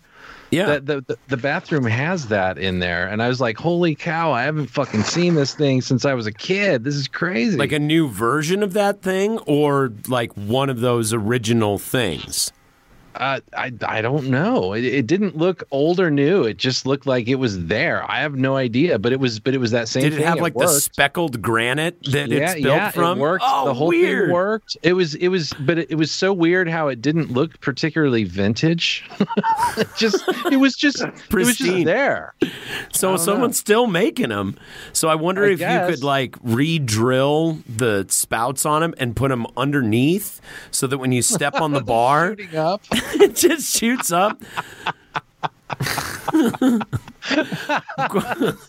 Uh, you see, you got some great. These are great ideas, man. We got. You should we put gotta, one of those in one of your rooms. You We should got to put work on some plans. gonna We got to work on these ideas. I'm doing patent. these. These patents need to be coming through here. You I can think put that at the Victor top. Hotel down the street from me still has ball washers. Now that you mention it, I bet they do. That's hilarious. Oh, yeah. I'm just like, and the image that's popping into my head is just some like cowboy in like butt flap, you know, long underwear, like red butt flap, long underwear, with a hat on with the blim, brim flipped up on top, and like some like 1800s, you know, hooker like laying on the bed, like filing her nails or something, while this dude just like has his long underwear opened up and is just like splashing water on his balls and like making Yeah, awkward yeah. conversation. Yeah. That's great. That's great. Oh, God. So do you uh get get across the street I- I much? understand Washing up at the advice. You getting across the street much? I don't know. What did you say Oh. back then? Oh. Yeah. Have you seen that stagecoach of entertainers that's in town for the week? They're putting on a they're putting on a variety show over there at the saloon. Me and my pals are gonna go over there later and shoot our guns in the air if you care to join us. Oh my God. Oh man. I used to have a job there working the oil lamp in front of the projector.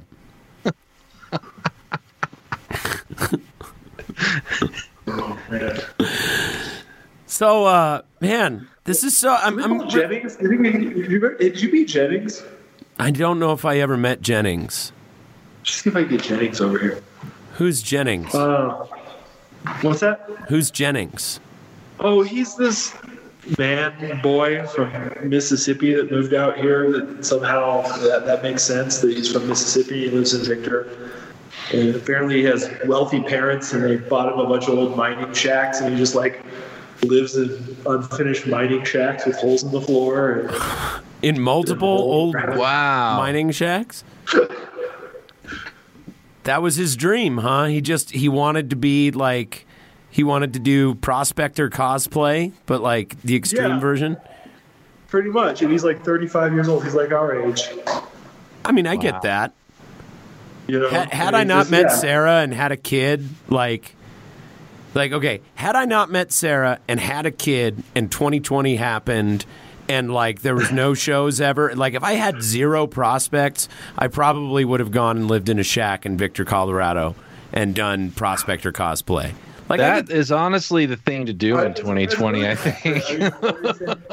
like I guess his brothers and sisters, like I bet his parents are like rich, like you know, like Trustafarian rich. Like I've seen photos; they have like a huge mansion. They sent his other brothers and sisters, like two are lawyers and one's a doctor, kind of thing. And Right. he went to uh, blacksmithing college to learn to shoot horses. he went to blacksmithing Wow. college. I went to smithy school. yeah, I went to Well, smithy hardcore school and He's a Trump, he's a hardcore trumper. Dude, see, this totally makes sense. This totally makes sense. Yeah. Is he went to blacksmithing school? He went to blacksmithing college. Sorry, College. he went to blacksmithing university. yeah, don't get it twisted. Yeah, yeah. He went to. I mean, this wasn't a weekend course. This wasn't like you know the the community blacksmithing college. This was like the the the Harvard of blacksmithing universities. Man, it was an Ivy League blacksmithing school. But like I he, think it was. I'll bet he started. said it's expensive. Yeah, well, I'll bet he started learning about the history of blacksmithing and like like the old west and old prospect towns and all this stuff and i'll bet he fe- totally fell in love with the fantasy of like being the old lonely mountain man just nothing but your hammer and your anvil and your wits and the nature and your your cunning against the elements and i could see that i could see me getting totally into that dude Your hammer and your anvil and your wits. That's that's, that's, that's, that's great. and your the name- red hot the red, red think- hot bellows of your wits I think you just found the title of your solo album, man. That that is perfect. It's just you and me, donkey. oh fuck man Yeah, um, that's it. That's perfect. yeah That's him. that's great You- That's you- pretty you know, great. Uh, yeah, you know what? Big MF Ruckus fan. oh oh was he at the show Oh yeah, he was definitely at the show. So he was one of the three people who were at the show. Yeah. yes. So then we definitely met. Yeah. Yeah, Jennings and I No, he's definitely met. Because I met everyone who was at talked the about show. you on multiple occasions since then. He's been like, that, that fella sure can sing. he's, he's an entertainer. He's talented. He's talented. Yeah. Oh Signed him man. a contract. Somebody See- signed him to a contract. Every time every time I start getting the Alaska thoughts and wanting to run away and, and quit, I'm just gonna remember that somewhere there is a, a rich boy from Mississippi living in a shack playing prospector that loves me and I love him too, man. That's just like that is such a good feeling. What a guy. Yeah. What a what a sweetheart of a guy. And I'm telling you, like he's he doesn't have a wrong he owns multiple shacks. I'm telling you, he's a wealthy hobo. He does. He has multiple shacks. He, he's he's shack rich. Yeah, yeah. He has one house where there is no house, it's just the foundation. Here in Victor, so it's just the foundation of the house. Right. And then over in Goldfield, which is like our neighboring, I call it Methfield. Over in Methfield, he owns another house. No foundation under the house. The foundation has fallen away. Oh wow. So, you know, we're just trying to figure out how to, you know, bring one to the other. So Wow. I I have an idea. If he's got multiple shacks, you guys should go into business together and make tiny cabins. Like I- ins- instead of I'm having like one, to, go ahead. know, work with him and stuff. We'll see. You know, he's very possessive of his shacks. You know, so we'll see. Right, if right, he right. gets. Yeah. We'll no, I see he totally get there. that. So So what's he's working on it. He's he is currently building his own uh, Airbnb. So we're gonna see where that goes. See, you inspired him. That's what happened. Yeah, he's like, he's like, man, Adam's got that Yeah. bitchin' hotel. I said you've got to monetize these shacks undoubtedly. No, he's got this one house. Actually, it's right on. It's. I'll tell you, this is a good story about him.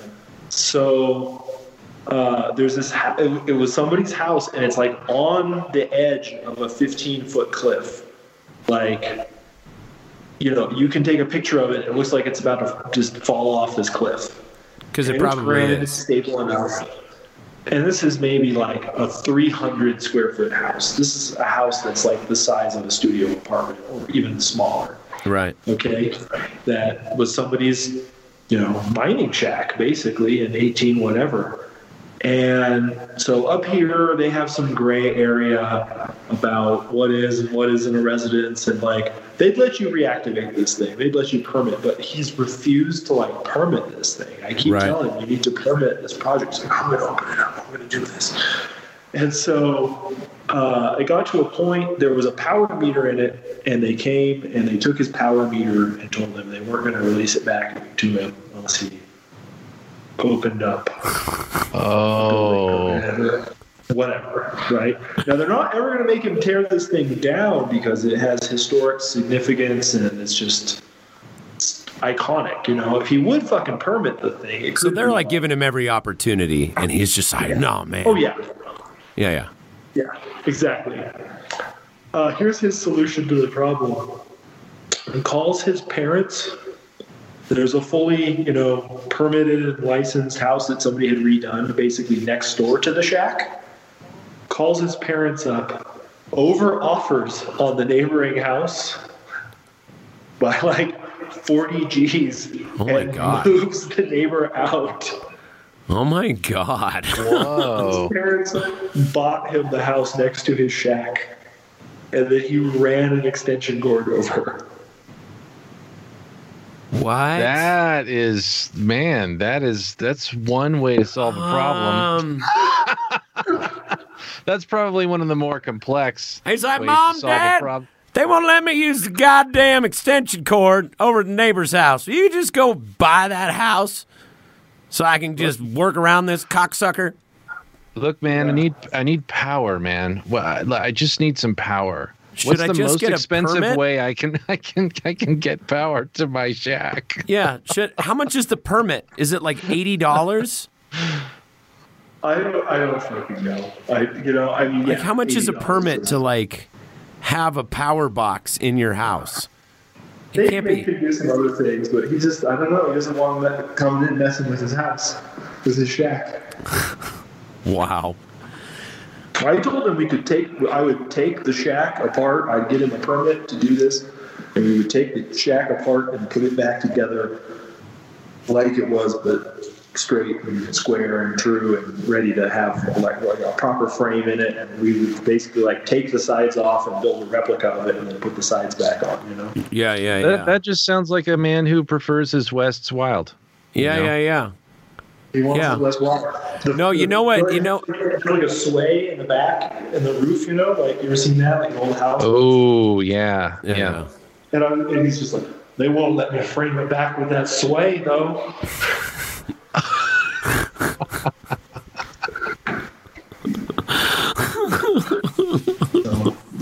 See, this is how you should help him out. I think you'll go for this. Offer to run a really, really long extension cord from the Black Monarch to his shack. I think he'd be into that. I think that's the only way he's going to let you help him.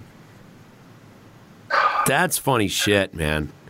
Yeah. So That's okay, crazy. so tell me a little bit about uh, what the future has in store for you and the Black Monarch, because I know when you and I talked before COVID this summer, we were originally going to try and do an outdoor festival. So I know you've gotten Yeah. involved with like the Chamber of Commerce out there in Victor, and and although there are, you do have your haters, the people, like you said, most of the town is really into you know Yeah. working with you and and you guys are collaborating on things so what what do you see happening in that town over the next 5 to 10 years and what are you going to be doing with the hotel and beyond to kind of like advance that forward Uh, well, you, we're going to be open in three room, new rooms uh, by mid December this year.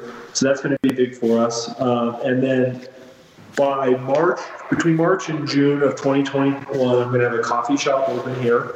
Uh, directly below me right now, there's another retail space that's empty. Uh, and I'm going to build another hotel suite in there with its own restroom, not a shared restroom situation uh, like these other rooms.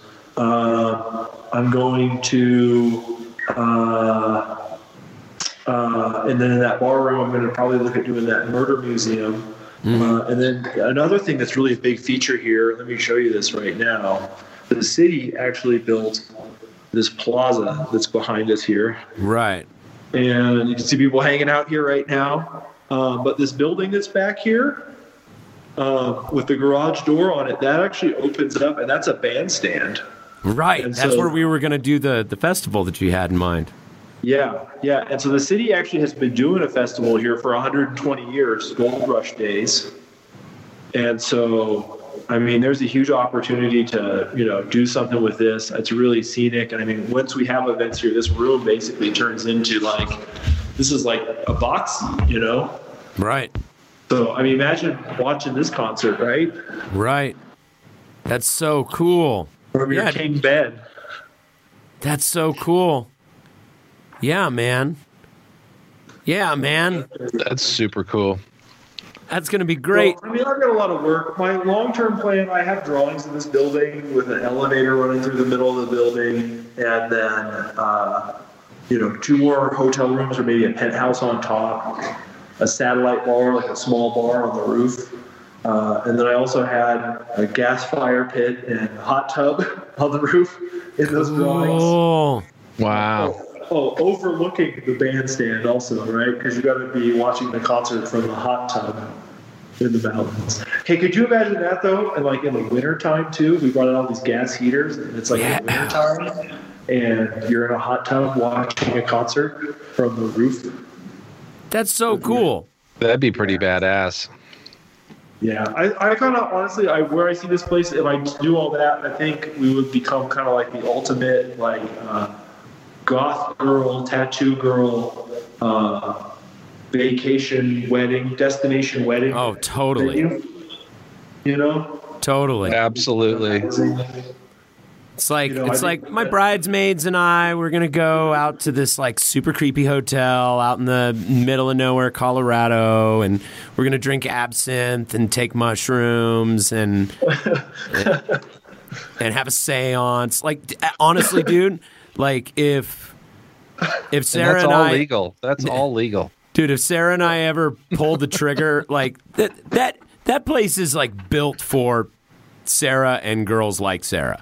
Like yeah, like if we ever if we ever pull the trigger and actually have like an official wedding, like that's going to be a, a the, the type of place that she would want to go for like a bachelorette party or like you know some sort or a honeymoon or something like that. It's dude it's all these it's like it's like the perfect place for like those those murder podcast conventions. You could do one of those out there. Totally. like it'd be perfect like yeah. i mean you know, I'm just trying to get more murder podcast people to feature it and come out here and record and just get involved. Uh, you know, I love that kind of thing. Uh, we booked our first uh, with these other rooms. Also, um, somebody is doing a murder uh, dinner, like mystery uh, kind of a thing. Here. Oh, yeah, that's Uh, perfect. couples. yeah, like a murder you know. mystery dinner thing. Yeah, that's perfect. Yeah. Right. Great fit for here. Um, you know, we're just like a really good size for it too. So I really see once I build all that extra stuff out, this place will really become probably continually sold out on weekends with that kind of thing. Events. We'll probably find some little niche event like that that you do here, and you come and you do a little escape room murder mystery thing here. Oh, dude, escape room, totally. yeah. People love that shit.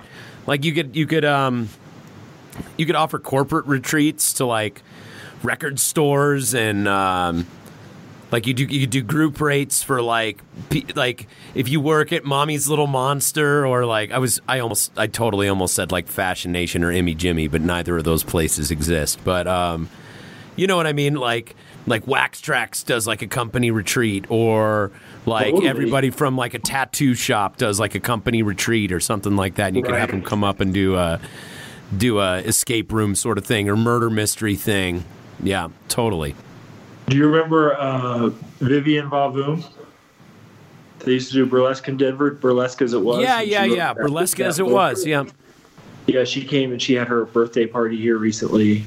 Oh, that's really cool. That's big. You know what? Something was well. The whole thing. You know, uh, I didn't know this before I had this place. Uh, Seventy percent of the listenership for true crime podcasts are women.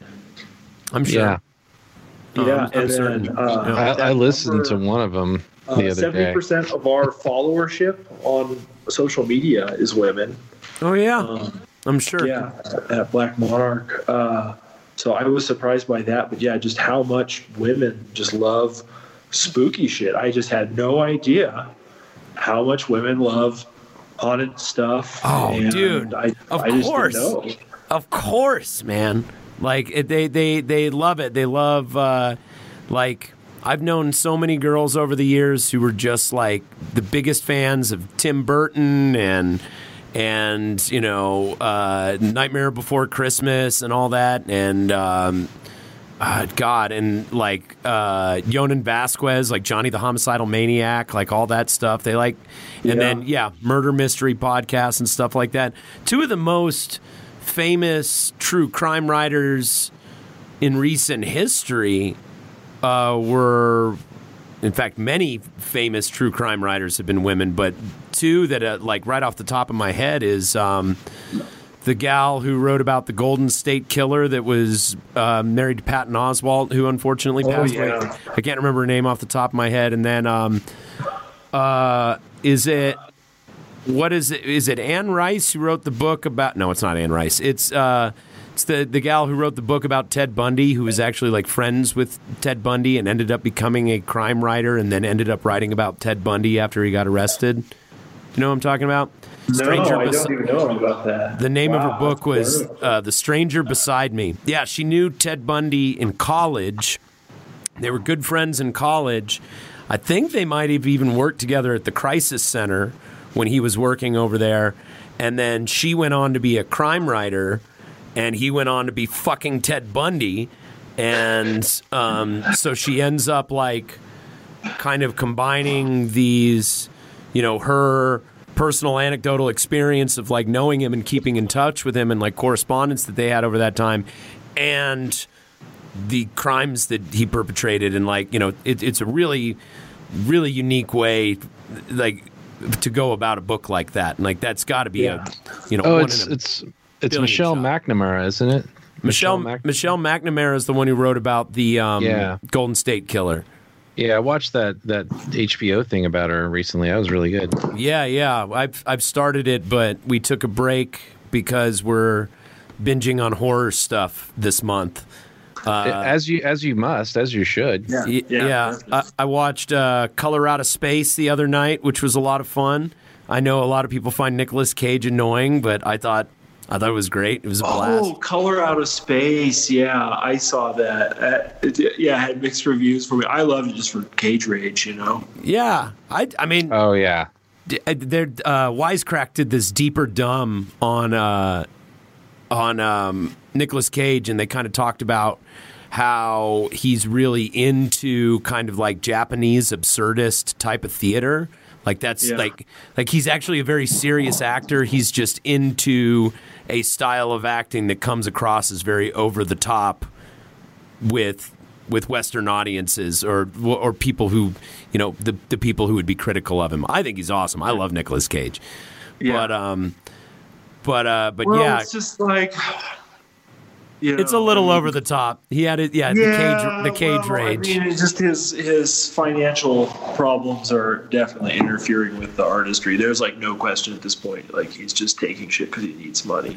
yeah, You know, you know about all that. His like financial. no, I didn't know about that. What are you referring Oh, he's deeply, deeply in debt. He's like in really, really bad financial shape. I haven't I haven't seen the like, quarterly reports. No, he's like over mortgaged on like an island and all this shit. oh wow, He, he went and he bought this uh, T What Rex. is the deal with buying islands? These people that buy islands is so He uh, uh, he bought all. I'm these, upside like, down on my island. uh, comic books at auction and stuff. He bought like a Batman number one and Superman number one and like all this stuff that you don't fucking need. And, uh, he bought. Uh, You're kidding me. there's like this famous story about him. Uh, he was at this like a charity auction, and there was a T Rex was like the big item, like a T Rex like skeleton that Right. like for like a museum, you know. And he got in a bidding war on it with Leonardo DiCaprio, and purposefully like drove him up on on like the bid, and then just like dropped out at the last minute. You know what I mean? Leonardo DiCaprio's a fucking asshole. He rage caged all over Leo. Hey man, Wow. nobody ever forget that Leonardo DiCaprio fucking fucked Nicolas Cage on a goddamn dinosaur skeleton. What a piece of And shit. so Nick Cage, but because he like has all this shit that he bought and he like financed a lot of it, like he has to work continually. Like he has to put these movies out. Like he has like a really high nut that he has to make because his like he took out like 30 year mortgages when he was like at the peak of his fame. oh And my so he- god. Yeah. And so if he wants to like hold on to his stuff and then he had tax problems, um, That makes sense. yeah, and then you know he he like like briefly like married and then like divorced a very young Asian woman. Uh, uh, that was just pretty recently here. Uh, he was like, married in Vegas for like less Oops. than ninety days, and then you realize he was married to Lisa Marie Presley. I. I think I remember that. Uh, yeah, that that he was rings also a bell. married to Michael That- Jackson, which is like Yeah, Well, Nicola, sense. to be fair, That's the Nicolas Cage and Lisa Marie. Presley make more sense to me. yeah. A- Anything in Lisa Marie Presley makes more sense. Well, especially yeah, uh, especially you mean than an asexual mannequin? Yeah. Like well, Dude, asexual at listing- best. if you're listing like Michael Jackson and and the Rage Cage as your exes, that's that's astounding. That's an I astounding think, list right her, there. Like I that think is- her dad would be like, like you, you talk about like your father would be rolling over in his grave. I think he would be. I don't think he'd be rolling over in his grave. I think he would just be deeply disturbed. Like that, just like like what did I do to my poor little girl? Made her run off with that feller, and then this feller who sort of played me a couple times in a couple movies in a really weird, obscure, absurdist way. I'm just that's just terrible. What did I do? Where did I go wrong? He would feel like a monster. You know, maybe he did it to ha- to have access to have access to the dynasty. yeah, I maybe. think so, definitely. Nick Cage, You know? definitely. He's a big Elvis fan. He is a big Oh Elvis yeah. fan. Well, that that much is obvious. Yeah, he he owns another thing that he owns is a real Elvis, like one of those white jumpsuits. Like he owns one of Elvis's. I know you're an owner of jumpsuits. Yeah, of course. Yeah, Elvis. Yeah, he yeah he owns some really famously owns some really silly shit. I dressed up like Elvis once when I was a kid. Like I had like I had um my mom helped me make my costume. Holy shit, a big fucking memory egg just busted open live on t- I haven't thought about this in years. what kind of which Elvis were you? Were you 68 comeback special or were you no, like, no, I was prior? like Vegas. I was like Vegas white suit Elvis. Okay. but it was like so i had it was like this you know fabric like uh like stretch fabric like spandex leotard thing. And then it just had little foam rubber triangles like collars on it. And then the foam rubber little triangles were like bedazzled and like shiny bubble painted and shit like that. Like then I wore the sunglasses and everything. And you know, I was I don't remember how old I was, but I was like super skinny, so I did not look like that era of Elvis. But yeah. Man, I haven't thought about that in years. That just popped out of my brain. Anyway, Nicolas Cage is in a lot of trouble, huh? Yeah. the question is, is is he in more or less trouble than Johnny Depp? Because Johnny Depp's in this in a world of trouble as well, right? Well, but Johnny Depp actually like he got um he had a very public um oh he got God. me too. Yeah, but he, it eventually, but there was eventually a recording came out where uh, his his ex wife uh, admitted on recording that she had been like beating him up and was crazy and all this. Like there was there's there's a whole recording of it that came out. Now that Yeah, being said, that being said, Johnny Depp has enough money that I'm sure he could pay anyone to say anything that they want to say on recording. Well, did did he? I mean, did, have you read that that Rolling Stone article about how much wine he bought, like vintage wine he's bought and drank? Well, Like- you're talking like- about financial problems that yeah, Johnny Depp yeah. has. I, mean, thought like, you were talking never, about Never mind his- the mental issues or whatever else, like Yeah, yeah, you know, yeah. mar- marital woes or whatever. Where I'm Yeah. talking strictly about. Let's talk about a you know a cellar full of wine that is you know never a cellar full of wine because he lives there. It's like basically he drinks everything that he buys. Like you know, and that that's that was the report that he was just constantly juiced up. You He's know, like- drinking so much. He's drinking so much. Like he made himself broke from drinking too much really expensive. I mean, that's that's that's that's a very that's a very. I mean, I'm I'm simplifying it to a great deal. There, there there's a lot of other problems going on there. But that is among the things that he. But is that is spending on. among the things that he is doing right now. Is, is I think he, and the thing that reminded me of that is just you mentioned the island. He's got one of those. Like Depp's got an island out Fucking there island. somewhere. Like I mean, like maybe he owns the one next door to Cage's Nicolas Island. I don't know. I don't, yeah, yeah. Rage Island. Like I don't know. How do you think Johnny Depp's island and Nicolas Cage island compares to Jeffrey Epstein's island? Minus the just like the facilities. you know, Well, the okay. island. My guess is that Jeffrey Epstein had a way nicer island. you Like probably had the nicest island. because because entertainers make it like like the the richest entertainers are super rich but there is a whole nother class of wealth There- even yeah. above hollywood celebrities like we're talking about two of the biggest celebrities in hollywood and they can't even fucking balance their checkbook you know what i mean like Yeah. they, like they're super super rich they're super rich but they're not like Jeffrey Epstein and the people he was friends with, fucking mega wealthy people. So Jeffrey Epstein's island was probably better by orders of magnitude. Now, Yeah. In Probably comparing, can't imagine. yeah, I know it's it like so crazy rich, like, but comparing Johnny Depp and Nicolas Cage, I get the feeling that Johnny Depp's is probably. 30% better than Nicolas Cage's Island. Yeah. I, I would, I would, I don't know. I, I don't think that, I don't think that the cage has a has a maintenance crew. I would imagine. Uh, this is what I imagine. This is what I imagine. this is what I imagine. Is that like Nicolas Cage has like more stuff, right? Right. Than Johnny Depp. You know, he has like a bigger island, but like his shit is like thrashed. it's not very well Yeah. kept. He doesn't have a very well kept island. Like I imagine Johnny Depp has a really nice, well kept island with like lots of classy shit and like, oh yeah, this is a guitar that I got from Keith Richards and blah blah blah blah blah. And he's got like uh he's got like a bunch of fake arms to hang his bracelets on and shit like that.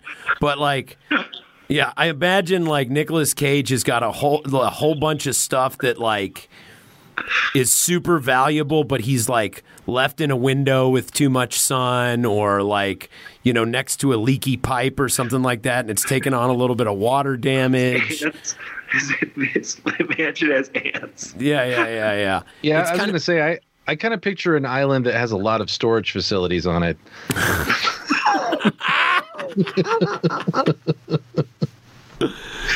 Totally. Want to come out to my island? Look at my stuff. Oh, well, I, I read the, the, the go back to the dinosaur. I never finished. Uh, he never set the dinosaur up. He just has the bones? Dude, Yeah, he has it like still in the box, like it is. it's a bunch of stuff in the box. It's like, dude, and I'll bet there's like, I'll bet there's like one bone hanging out, and it's like all covered in like drywall dust from like a project he had to do in the kitchen or something like that. And the He opened it just to show it to people and never packaged it back up. Yeah. the, the box is like falling apart at the seams, and he's got it like folded up. And if you pick it up, you have to make sure you get the bottom, or the fucking dinosaur will fall out the bottom of the box. you know, there's there's pieces missing. He's not sure where they ended up. Oh, I think they're in the kids' room or something. That was a good impression. I believe that. Hey, uh, I want to give a quick shout out to our sponsors, if I may. Um, first and foremost, Matula Plumbing. Matula! Matula! Shit rolls downhill. Don't be at the bottom. Your number two is our number one priority. Your shit is our bread and butter. Angie's List Super Service Award winner back in 2011. 1 1 is the only one that matters. After that, it got all political and shit, and you couldn't trust Angie as far as you could fucking throw her, man. He'll wear the booties for you.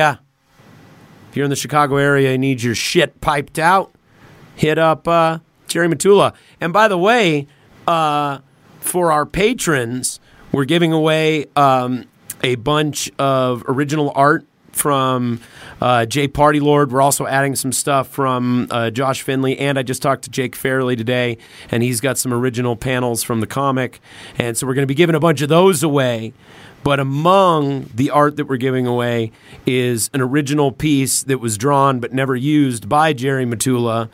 Uh, the Jay Party Lord drew the um, the Jerry Up Your Ass Metallica mock up. We're giving that original artwork away. Part of me is tempted, like, I feel like I should just give it directly to Jerry, but I think other people would enjoy it just as much. So I don't know. Well, it's it's a wasted opportunity as far as he's concerned. He lost his chance. you had your chance, Jerry Matula, You know? to have that amazing piece of art. Anyway, that's a perfect time to bring up our patrons. Man, you guys are fucking amazing. Seriously, without you, this band would be dead in the water. Man, I actually have to give a shout out to uh, our number one patron, which uh, which is Logan's brother, Marshall O'Connor. He's been with us the longest. He's he's been a top tier uh, dude the whole time and has like really been keeping us alive. So I hit him up to let him know he was going to get first pick. And uh, you know, Marshall's my childhood friend, so we haven't touched base in a while. So we took the time to uh, to sit and shoot the shit via text. And he uh, he suggested that possibly I was giving the social dilemma a little too much credit. that was a really funny thing. He was like, "We're just like going back and forth about this," and he's like, "By the way, I've been listening to you, and I think you're putting a little too much stock in the social dilemma, man." just called me out on that. It was pretty funny. It was good, and I told him, uh, you know, we kind of had our back and forth about it. And then I was like, "Hey," and honestly, I really, really, really, really, really hope that you're right, and that uh, we aren't on the precipice of a. Uh, of a dystopian future similar to the comic book that our patrons are helping us make. Thank you so much, guys. Uh, we appreciate you so, so very much. Yeah, I appreciate the patrons too because Granny Tweed gets a small stipend every every month. so so thank you for supporting that band, which supports our band as well. Yeah, you do. You get a small stipend. Must be coming out of the back I'm end, joking. I'm joking. That, that, whole joke came out of my back end. Are you kidding me? dude. You're so ahead, go good at the back end, the back end jokes and the deadpan, dude. You, The, the back back end delivery. Well, Yeah. dead deadpan is my life. Yeah. Uh, who else? Oh yeah, Evergroove Studio, uh, located in Evergreen, Colorado, who is uh, helping us work on this epic project. We've got so many songs up there, and and are gradually starting to chip away at them. Uh, just had a meeting with Brad recently, and we're uh, we're really going to be putting our shoulder to the wheel and and moving this goddamn thing. Um, it's an amazing studio, amazing people run it and uh, they're located in beautiful Evergreen, Colorado, up in the Shadow Mountain region or the Black Mountain region. I can't remember which one. It's in the shadow of Black Mountain. It's in the shadow of Black Mountain. That's right, Black Monarch Mountain. Anyway, um, Uh, yeah. not yet. Nice tie-in. Not yet. Um, but yeah, 70% solar powered. Hit them up at evergroove.com. Uh, RocketSpace Rehearsal Studios is open for business. So uh, even if you're not playing any totally not scary, socially distanced uh, concerts right now, you should at least get together and go jam with your buddies at RocketSpace. They keep everything nice and clean and tidy and safe. And uh, man, it'd be beautiful to hear some noise in that place. Uh, Hey, Kate- been yeah. there, done that. Bought the T-shirt. Just did that the other day. Awesome. Granny Granny Tweed. We're playing on Halloween at Appaloosa Grill. Get your tickets somewhere. Are you really? Ahead, You're playing please. a gig? Yeah, Right. finally. It'll be what? It'll be like like the fourth gig we played this year. So okay, then let me ask you a question. Sorry to put you on the Uh. spot, uh, Gordo, but w- when are you coming back to podcast? I can come back. Uh, you know, honestly, I could probably come back soon. I would imagine. I do have I- uh, Jake Fairley on the books here soon, and I think we're going to have him in studio. Excellent. Yeah, we'll talk about it.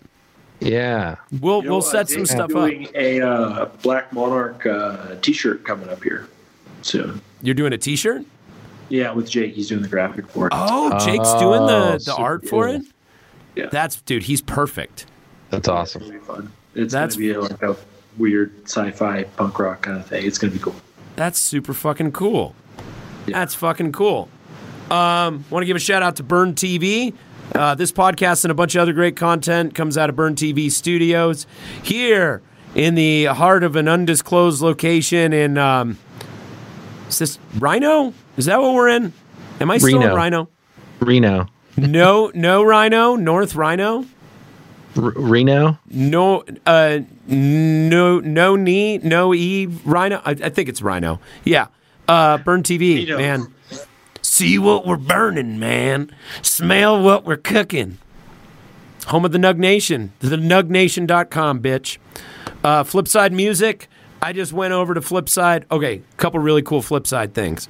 First of all, shout out to those guys for letting me bring my little boy in there um, when we went to pick up our new masks from Blackout Screen Printing. Those things are pretty cool looking. Let me see it. I can't see it. Oh yeah, these are great, dude. Can you see it? That's great. Yeah, these are great. And uh, you can get these at our website, uh, mfruckus.com, or go directly to our Big Cartel site, uh, mfruckus.bigcartel.com. Anyway, I was over there picking up those masks, and uh, we decided to stop into Flipside Music so I could get some picks and some strings.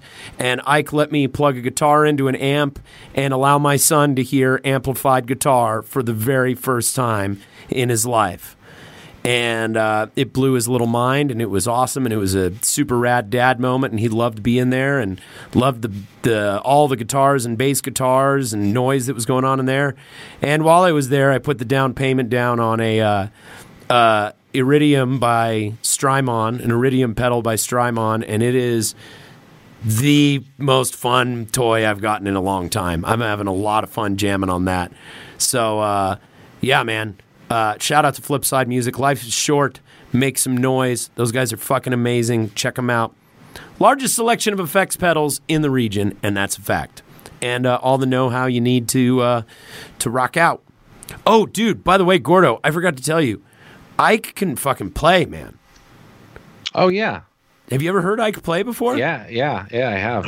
dude. He's he's like a blues man. He is. He's, He's a like- blues man through and through. Dude he's like i was like he started playing just kind of noodling around and i was like holy shit. I can fucking play dude. I had Yeah. he didn't even talk about his playing when he was on the podcast. Um let's see. Uh oh yes.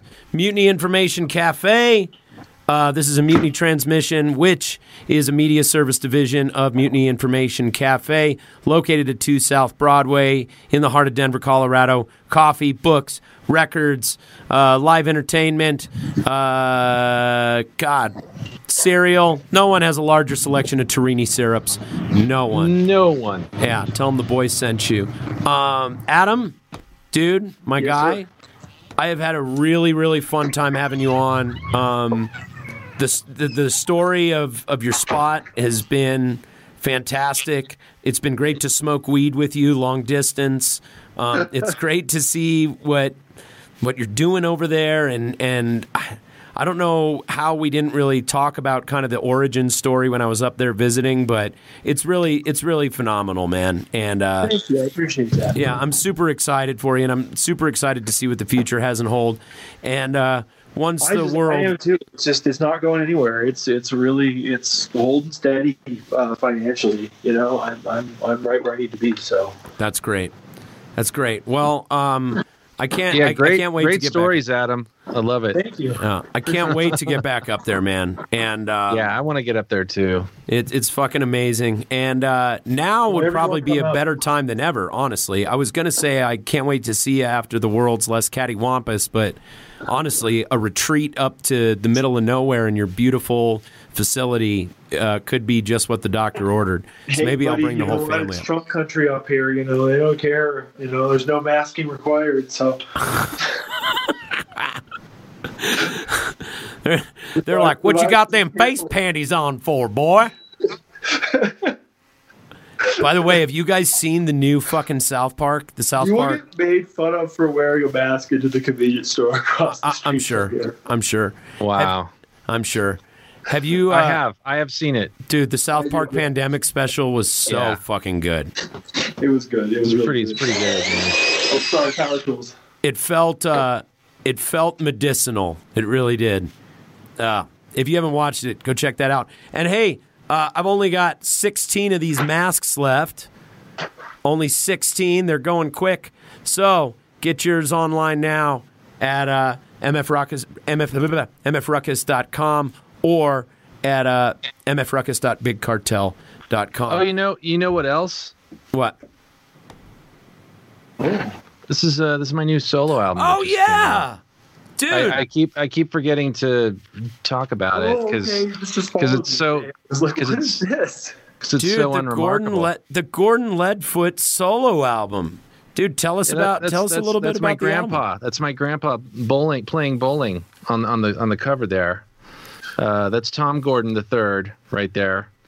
Um, don't ask me about the first or the second. Don't know much about him. Uh, that's me on the back, uh, as a small child enjoying enjoying stereophonic sounds.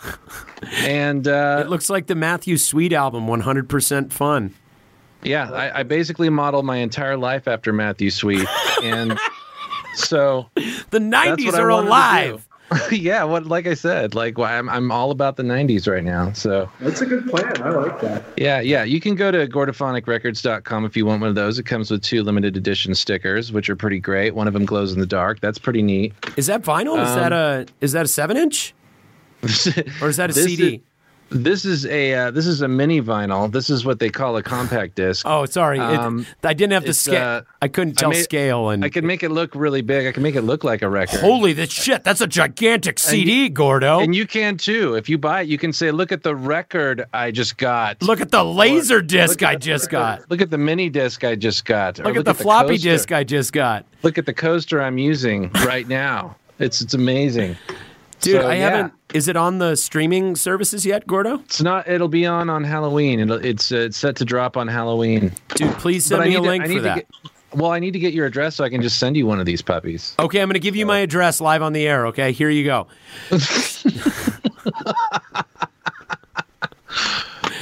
Got yeah. it. Yeah, no one's coming over. No one ever comes over. hey, uh, Adam, but seriously though, um, it, it was. I knew it was going to be a fun episode, but it's been really great to talk, and I'm glad you're able to walk around and show us some of the stuff. Um, give us the plug, man. I, I showed some stuff from your website, but is that the Uh, best place for people to reach you? Yeah, uh, you can find us. Uh, you can call me directly, 720-585-1709. Uh, the business phone number goes right to me. I do all the sales pretty much. Uh, don't just show up here because I'm oftentimes sold out. Right. Um, let's see. You can find us on uh, Facebook. You can find us on Instagram. Uh, Airbnb is huge as my primary point of sale. Uh, the website is uh, Monarch Hotel uh. Is that right? Yeah, Monarch Hotel co.com. Or blackmonarchhotel.com. Yeah. I don't know. I'm getting ready to redo it. I'm looking at it right now. what is it? Black Monarch Hotel. blackmonarchhotel.com. I got it. Yeah, blackmonarchhotel.com. What did I say?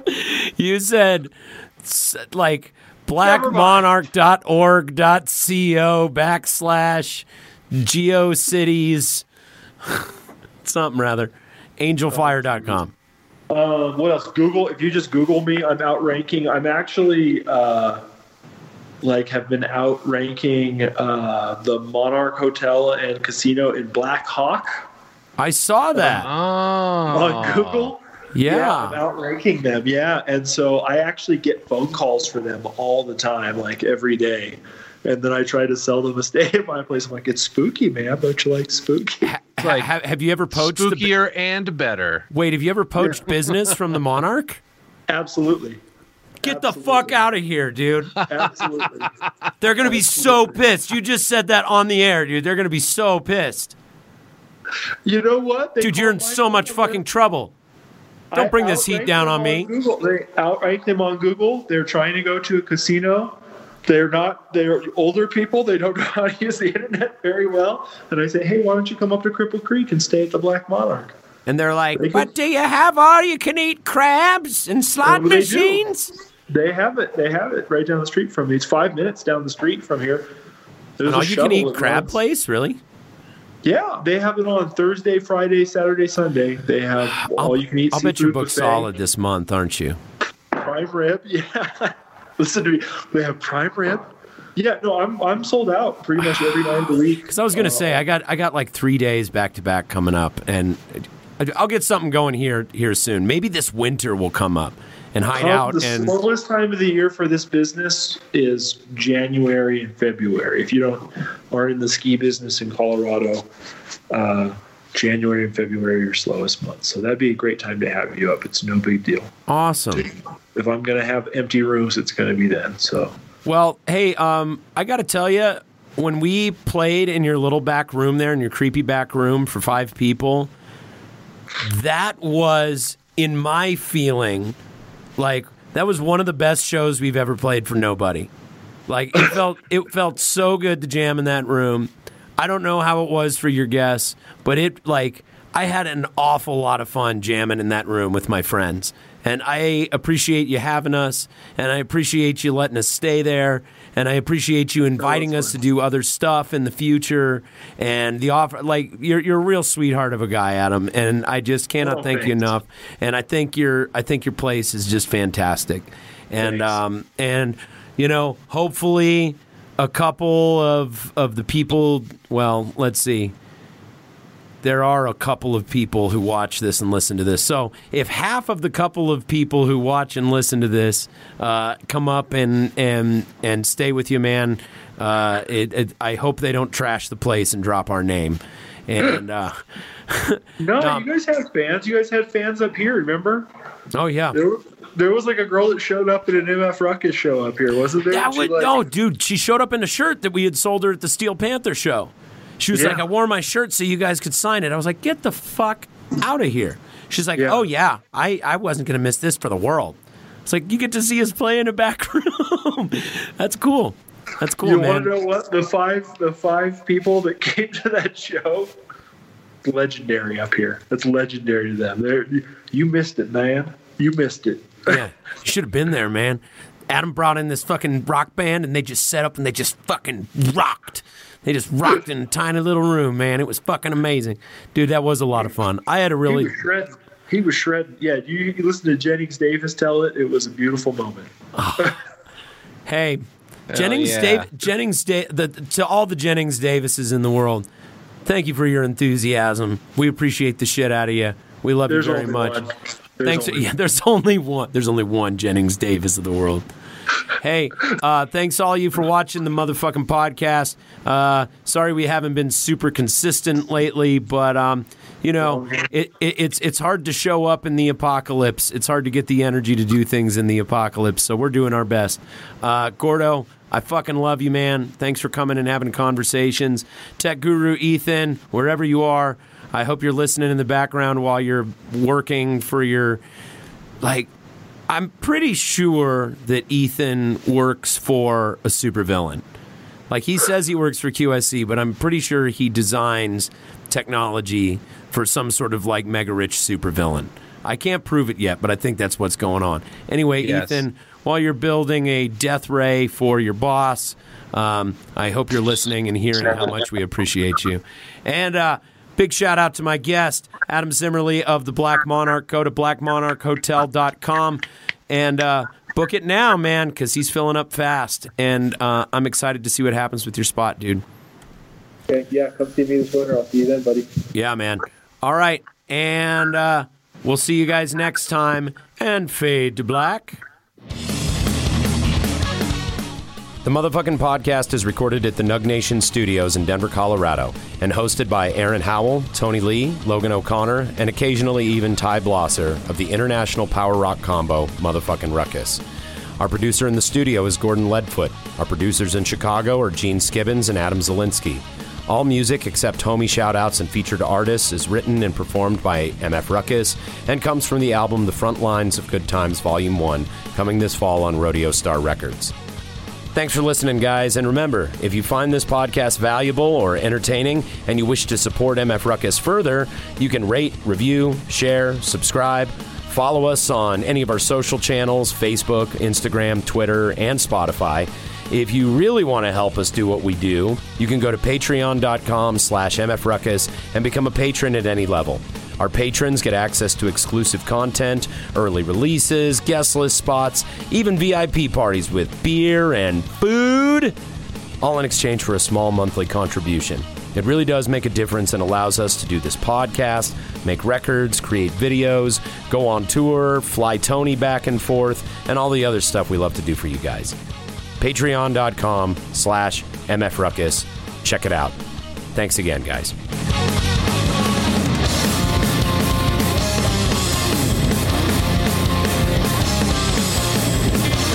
You're listening to a Mutiny Transmission. You can find more podcasts, videos, books, comics, and records online at mutinyinfocafe.com. Or just stop in the store in Denver and have a coffee sometime.